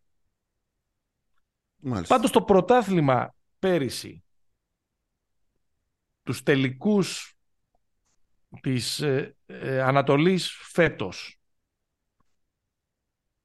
Δεν τους έχασαν λόγω του Smart οι Celtics. Συμφωνώ απόλυτα. Συμφωνώ απόλυτα. Και είναι και, τέλος πάντων, είναι πολύ περίεργη περίπτωση. Θέλω να ξεκινήσω από αυτό, γιατί το trade αυτό έγινε γιατί η... βρέθηκε ένα πρόβλημα στα ιατρικά του Μπρόγκτον και επειδή έπρεπε μέχρι εκείνο το βράδυ, μέχρι τα μεσάνυχτα, να πάρει το player option ο Porzingis, για να το εξηγήσουμε, αυτό που συνέβη είναι ότι υπάρχει ένα trade. Δίνουν οι Celtics στον Brogdon, αλλά, ο Porzingis, αλλά πρέπει αυτό το, το trade θα γινόταν μόνο αν ο Porzingis έπαιρνε το player option μέχρι τις 12 τα μεσάνυχτα. Που τι, που τι σήμαινε αυτό, να πάρει το player option, να ανανεώσει ένα χρόνο για να έχει ενεργό συμβόλαιο για να γίνει το trade. Άρα εκείνη την ώρα με το που βρήκανε πρόβλημα στα ιατρικά του, του Brogdon, πρακτικά είπαν στους ε, Celtics δώστε μας έναν άλλον, αυτός δεν, αυτό δεν τον παίρνουν, έχει, έχει θέμα. Και επέλεξαν να δώσουν το Smart. Γι' αυτό ξυπνήσαμε μια ωραία πρωί και ο Smart και φύγει. Δεν είναι ότι είχε αυτό, το, αυτό το πράγμα. Τώρα, εγώ θεωρώ αν κάτσουν οι Celtics και πούνε γιατί χάσαμε ρε παιδιά από το Miami ε, εγώ δεν νομίζω ότι χάσανε από την επίθεσή τους, αλλά χάσανε από την άμυνα. Άρα το να βγάζεις από την εξίσωση τον καλύτερο αμυντικό σου, αυτό πιστεύω ότι είναι, ότι είναι ο Smart, είναι αρκετά επίφοβο. Προφανώς τον Μπορζίγκης έχουν πάρει, δεν έχουν πάρει το, το Dice. Έτσι, δηλαδή είναι, είναι μεγάλο το, είναι μεγάλη η αποζημίωση δεν μου φαίνεται. Είναι μεγάλη αποζημίωση. Ε, σε στάτους είναι ρε παιδί μου. Δηλαδή ο Πορζίκης είναι ένας παίχτης. Βέβαια ο Πορζίκης δεν έχει και καμιά φήμη ότι μένει υγιής όταν, ε, όταν το χρειάζεσαι. Και επίσης τον Πορζίνγκις όταν τον... Όταν... Ο Πορζίνγκις έχει παίξει στους Νίξ. Ωραία, μονόκερος, καταπληκτικός, φανταστικός κτλ. κτλ. OK. Okay. Ψιλοεξατμίστηκε και γρήγορα αυτό. Ε, δεν εξατμίστηκε, χτύπησε. Ναι, αλλά εξατμίστηκε γρήγορα η προοπτική λόγω, και, λόγω ναι. του τραυματισμού και ότι. Ξέρεις, ε, τον έδωσαν οι Knicks Ναι. στον Dallas. Στον Dallas που πήγε να φτιαχτεί κάτι σαν μαγιά πρωταθλητισμού δεν δούλεψε. Πάλι γιατί χτύπησε. Ε, δεν ήταν και πολύ καλό στον Dallas. Εντάξει, γιατί στη φούσκα μια χαρά ήταν. Ε. Καλός ήταν, μωρέ, εντάξει. Ε, Δεν ήταν αυτό το πράγμα που λέγαμε θα στηθεί το καλύτερο pick and roll στην ιστορία του μπάσκετ. δεν δεν ήταν και πολύ Το καλός pick and στον pop. Dallas και τα νούμερα του. Ήταν και αμυντικά. ε, δεν ήταν καλά τα νούμερα. του Αμυντικά κτλ. έχει πέσει πολύ ο Πορζίνγκης. Εντάξει, αν και φέτος. Και κάπως έδειξε να αναγεννάται στου Wizards, αλλά πάλι σε μια ομάδα με χαμηλό ταβάν και με χαμηλές προσδοκίες. Χωρίς στόχους. Ναι. κτλ. Δεν ξέρω, εμένα Ήθελα- δεν κάθεται καλά αυτό το trade. Ήθελαν οι Celtics κάτι ε, σίγουρα στην ε, front line, γιατί δεν μπορείς Ε, αντί Ο του Πας. Χόρφord πρακτικά. με τον Χόρφορντ, ο οποίος πάει στα 40 όπου να είναι, και ο Ρόμπερτ Williams μπορεί να χτυπήσει και το πρωί που θα σηκωθεί από το κρεβάτι, ας πούμε, να πάει στην τουαλέτα, να κατουρίσει. Κόβοντας, κόβοντας τα νύχια του. Ναι. Ε, θα δούμε, εντάξει. Στο γήπεδο θα φάνε. Πάντως, είναι μια ανταλλαγή που μοιάζει σαν να τη συνοδεύει ένα πολύ κακό κάρμα, ρε παιδί. Ε, λόγω, εννοείται. του, λόγω, του, λόγω του Smart. Ναι, Ναι, εντάξει, τώρα μεταξύ μας αυτά είναι και για να έχουμε να λέμε τώρα στα podcast και τα λοιπά, γιατί κακό κάρμα λέγαμε ότι συνόδευε και τη Real φέτος με τον Λάσο και σαν να πήραν την Ευρωλίγα μου φάνηκε στο τέλος. Ναι, ναι, την πήρανε. Ισχύει. Ναι. Ισχύει. Μάλιστα. Ε, εγώ θεωρώ ότι ο Σμαρτ είναι τρομερή προσθήκη για το μέλλον. Τρελαίνομαι γι' αυτό. Τρελαίνομαι. Τρομερή προσθήκη. Δηλαδή, Τόνι σε Άλεν, μια νούμερο δύο. ομάδα. Ναι, μπράβο, έχουν γίνει πολλοί αυτές οι, οι συγκρίσεις με τον, ε, με τον Τόνι Άλεν. Νομίζω ότι και ο ίδιος. Ξέρεις, θα πάει να παίξει το ρόλο του βετεράνου, ας πούμε, εκεί και νομίζω θα αποφύγει ίσως και κάποιες υπερβολές σαν και αυτές που έκανε ε, στην, ε, στην Βοστόνη. Τον χρειάζεται το Memphis για να βάλει και κάποιος λίγο μυαλό σε αυτά τα βλαμμένα εκεί πέρα. Ε, Δεν τρέπεσαι να μιλάς έτσι για τα παιδιά, ρε. ναι. Έτσι, το χρειάζεται και πρακτικά το, το Memphis. Μια και ο Μωράντι θα είναι και 25 παιχνίδια έξω. Ναι, ναι, ναι. Έχασε βέβαια το Memphis τον, τον Tyus Jones, ο οποίος είναι ένας πάρα πολύ καλός παίκτης. Πάρα πολύ καλός παίκτης. Ο, κα- ο καλύτερος, το καλύτερο ε, as- ATO ratio στη λίγα, έτσι. Για Ναι, σερή ε, χρόνια τώρα. Assist για λάθη. Και πήγε και βρήκε το δεύτερο καλύτερο, το Monte Morris, στην, ε, στην Washington. Ναι, ναι, ναι. Σε ένα Που άμα ε, έμενε- Δημοκάρτ βγαλμένο από τα πιο τρελά όνειρα του Που άμα Τσάρλι έμενε- Πασκουάλ με το low mistake basketball. Άμα έμενε και ο Chris Paul στην Washington θα ήταν ό,τι καλύτερο αυτή η τριάδα. ναι, ναι. Δηλαδή, θα είχαν, ξέρω εγώ, τέσσερα λάθη μέσω όρο. Όλη, Ναι. όλη η ομάδα. Αλλά... Ε, όχι, ο, ο Smart είναι φα- φανταστικό fit ε, και με δεδομένο ότι φεύγει και ο Dylan Brooks είναι άψογο, ε, πώς να το πω, culturally αυτό το, αυτό το fit θα βοηθήσει πάρα πολύ τον Morant νομίζω και στο παιχνίδι του Morant θα τον βοηθήσει Μμμ. πάρα πολύ πέρα από το γύρω-γύρω το πόσο μπορεί να τον βοηθήσει σαν παρουσία και τέτοια και όλα αυτά ε, είμαι πάρα πολύ χαρούμενος για τον, για τον Μάρκο Σμαρτ. Θα, υπο- θα τον υποστηρίζω με όλη μου την καρδιά. Θα αγοράσω την μπλούζα του σε αυτή Μάλιστα. την ομάδα. Γιατί για την άλλη ομάδα, μόνο για τον Dayton έχω κάνει αυτή την, την υποχώρηση. Ε, και θα εύχομαι να αποτύχουν οι Celtics με αυτό που έκανα στον Μάρκο Σμαρτ. Αυτό. Μάλιστα. αυτό. Όχι ως λέει και Ρος Δημήτρης. Ωραία. Αυτό, αυτή την, ε, από αυτή την τριπλέτα ποιος πιστεύεις ότι το κέρδισε; Από αυτή την τριπλή αλλαγή- ανταλλαγή από τα τρία μέρη ποιος, πι- ποιος πιστεύεις ότι κέρδισε το... Το, Γκρι- οι Grizzlies έχουν κερδίσει. Σε πρώτο χρόνο, δηλαδή ότι αυτό το πράγμα ότι α, τους πήρε ο Brad Stevens δύο pick πρώτου γύρου, εντάξει, Ναι. θα δούμε. Θα δούμε. Ωραία. Έλα πάμε και λίγο γιατί νομίζω ότι μιλάμε περίπου 3-4 ώρες. Πειράζει, Αγία ας- μαμούδα αυτό το- τα παιδιά να αυτό το χορτάσουν. επεισόδιο. Ναι. Ναι. Δώσε content. Ε, ε, πολύ γρήγορα και ε, μονολεκτικά. Τι, τι βλέπεις να γίνεται με Dame, με Lillard; Έχει φύγει. Θα φύγει. Έχει φύγει το παιδί. Πότε, σύντομα, αυτά; Ε, μέσα Ε, στο... θα περιμένουμε, θα φτάσουμε Αύγουστο, Σεπτέμβρη, εκεί; Όχι, όχι, όχι. Τώρα, Ιούλιο. Πού πάει; Μαϊάμι, ρε. Μαϊάμι λες, όχι Brooklyn. Μαϊάμι, ρε. Μάλιστα. Ε, μ, και αυτός τώρα εντάξει, και αυτός λίγο τα, τα βιντεάκια, τραγούδια με Μαϊάμι. Ε, Δηλαδή. μμ. Ε, Draymond Green, πού πάει; Του είπα, θα μείνει στο Golden State. Τι θα κάνουν με τα 38 εκατομμύρια που έχουν διαθέσιμα οι Kings; Εκτός από την καρδιά των Ολυμπιακών περιβόλων. Ε, τον, ε, τον Ανουνόμπι. Ανουνόμπι. Και Ωραίο. ό,τι άλλο του δεν θα δώσει 38 εκατομμύρια στον Ανουνόμπι προφανώς. Αλλά νομίζω το μεγαλύτερο ποσό από εκεί νομίζω μπορεί να πάει στον Ανουνόμπι. Πώς θα ξοδέψουν οι Rockets που έχουν πολλά λεφτά να ξοδέψουν. Ακούγονται για VanVleet, ακούγεται για Dillon Brooks. Αυτό τους έλειπε βέβαια εκεί πέρα. Πάει και ο Dillon Brooks, αλλά τέλος πάντων. Δεν ξέρω. Ο, Βαν- ο Βανβλίτ είναι μια καλή, είναι μια καλή επιλογή. Έχω μια, ίδιο, έχω μια επα- έτσι, ιδιοτροπία, δεν ξέρω πώς να το πω το Fan Fleet. Τον συμπαθώ πολύ, δεν μ' αρέσει σαν παίκτης. Θέλετε να κάνετε παρέα δηλαδή. Μα ρε παιδί μου, μου αρέσει, είναι χάστηλα ρε παιδί μου, το... είναι, με παλεύει δηλαδή και τα λοιπά, αλλά Χτάρα, χτάρα. μου φαίνεται ότι ξέρω, είναι δεν λίγο ξέρω το- υπερεκτιμημένος και για, τα, λε- ε, ε, ε, ε, για, τα, για το στάτους το μισθολογικό που είναι. Όχι, ρε, μια χαρά είναι το παιδί. Ε, δεν ξέρω, δεν ξέρω. Για το, για το Houston είναι πολύ περίεργο. Τι άλλο έχεις; Shoot me. Hit me. Ε, αν θα γίνει trade ο, ο Aiton, ο DeAndre Ayton. Όχι. Αποφάσισαν Όχι. να μην το δώσουν. Θα μείνει εκεί. Ναι. Τουλάχιστον μέχρι την trade deadline. Ωραία.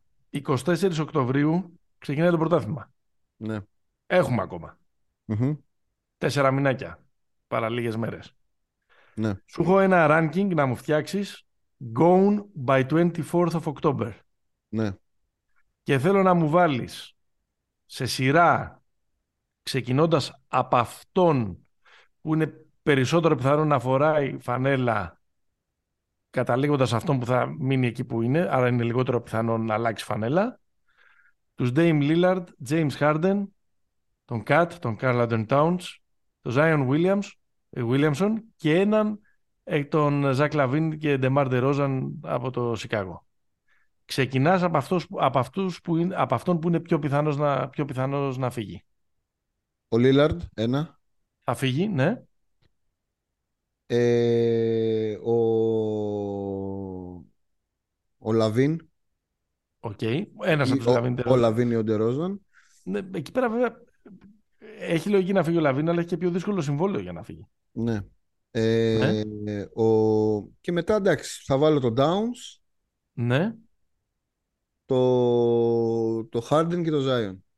Ο Ζάιον λες αμετακίνητος δηλαδή. Ναι, ναι, δεν νομίζω. Δεν νομίζω ότι θα- Αμετακίνητος γιατί δεν τον δίνει η Νέα Ορλεάνη γιατί δεν θέλει να τον πάρει κανείς. Είναι Γιατί πολύ τον μεγάλο φοβάται. το ρίσκο και για τις δύο πλευρές. Ναι. Είναι πολύ μεγάλο το ρίσκο να δώσεις το καλύτερο σου asset, γιατί έτσι θα πάει, για να πάρεις το Zion.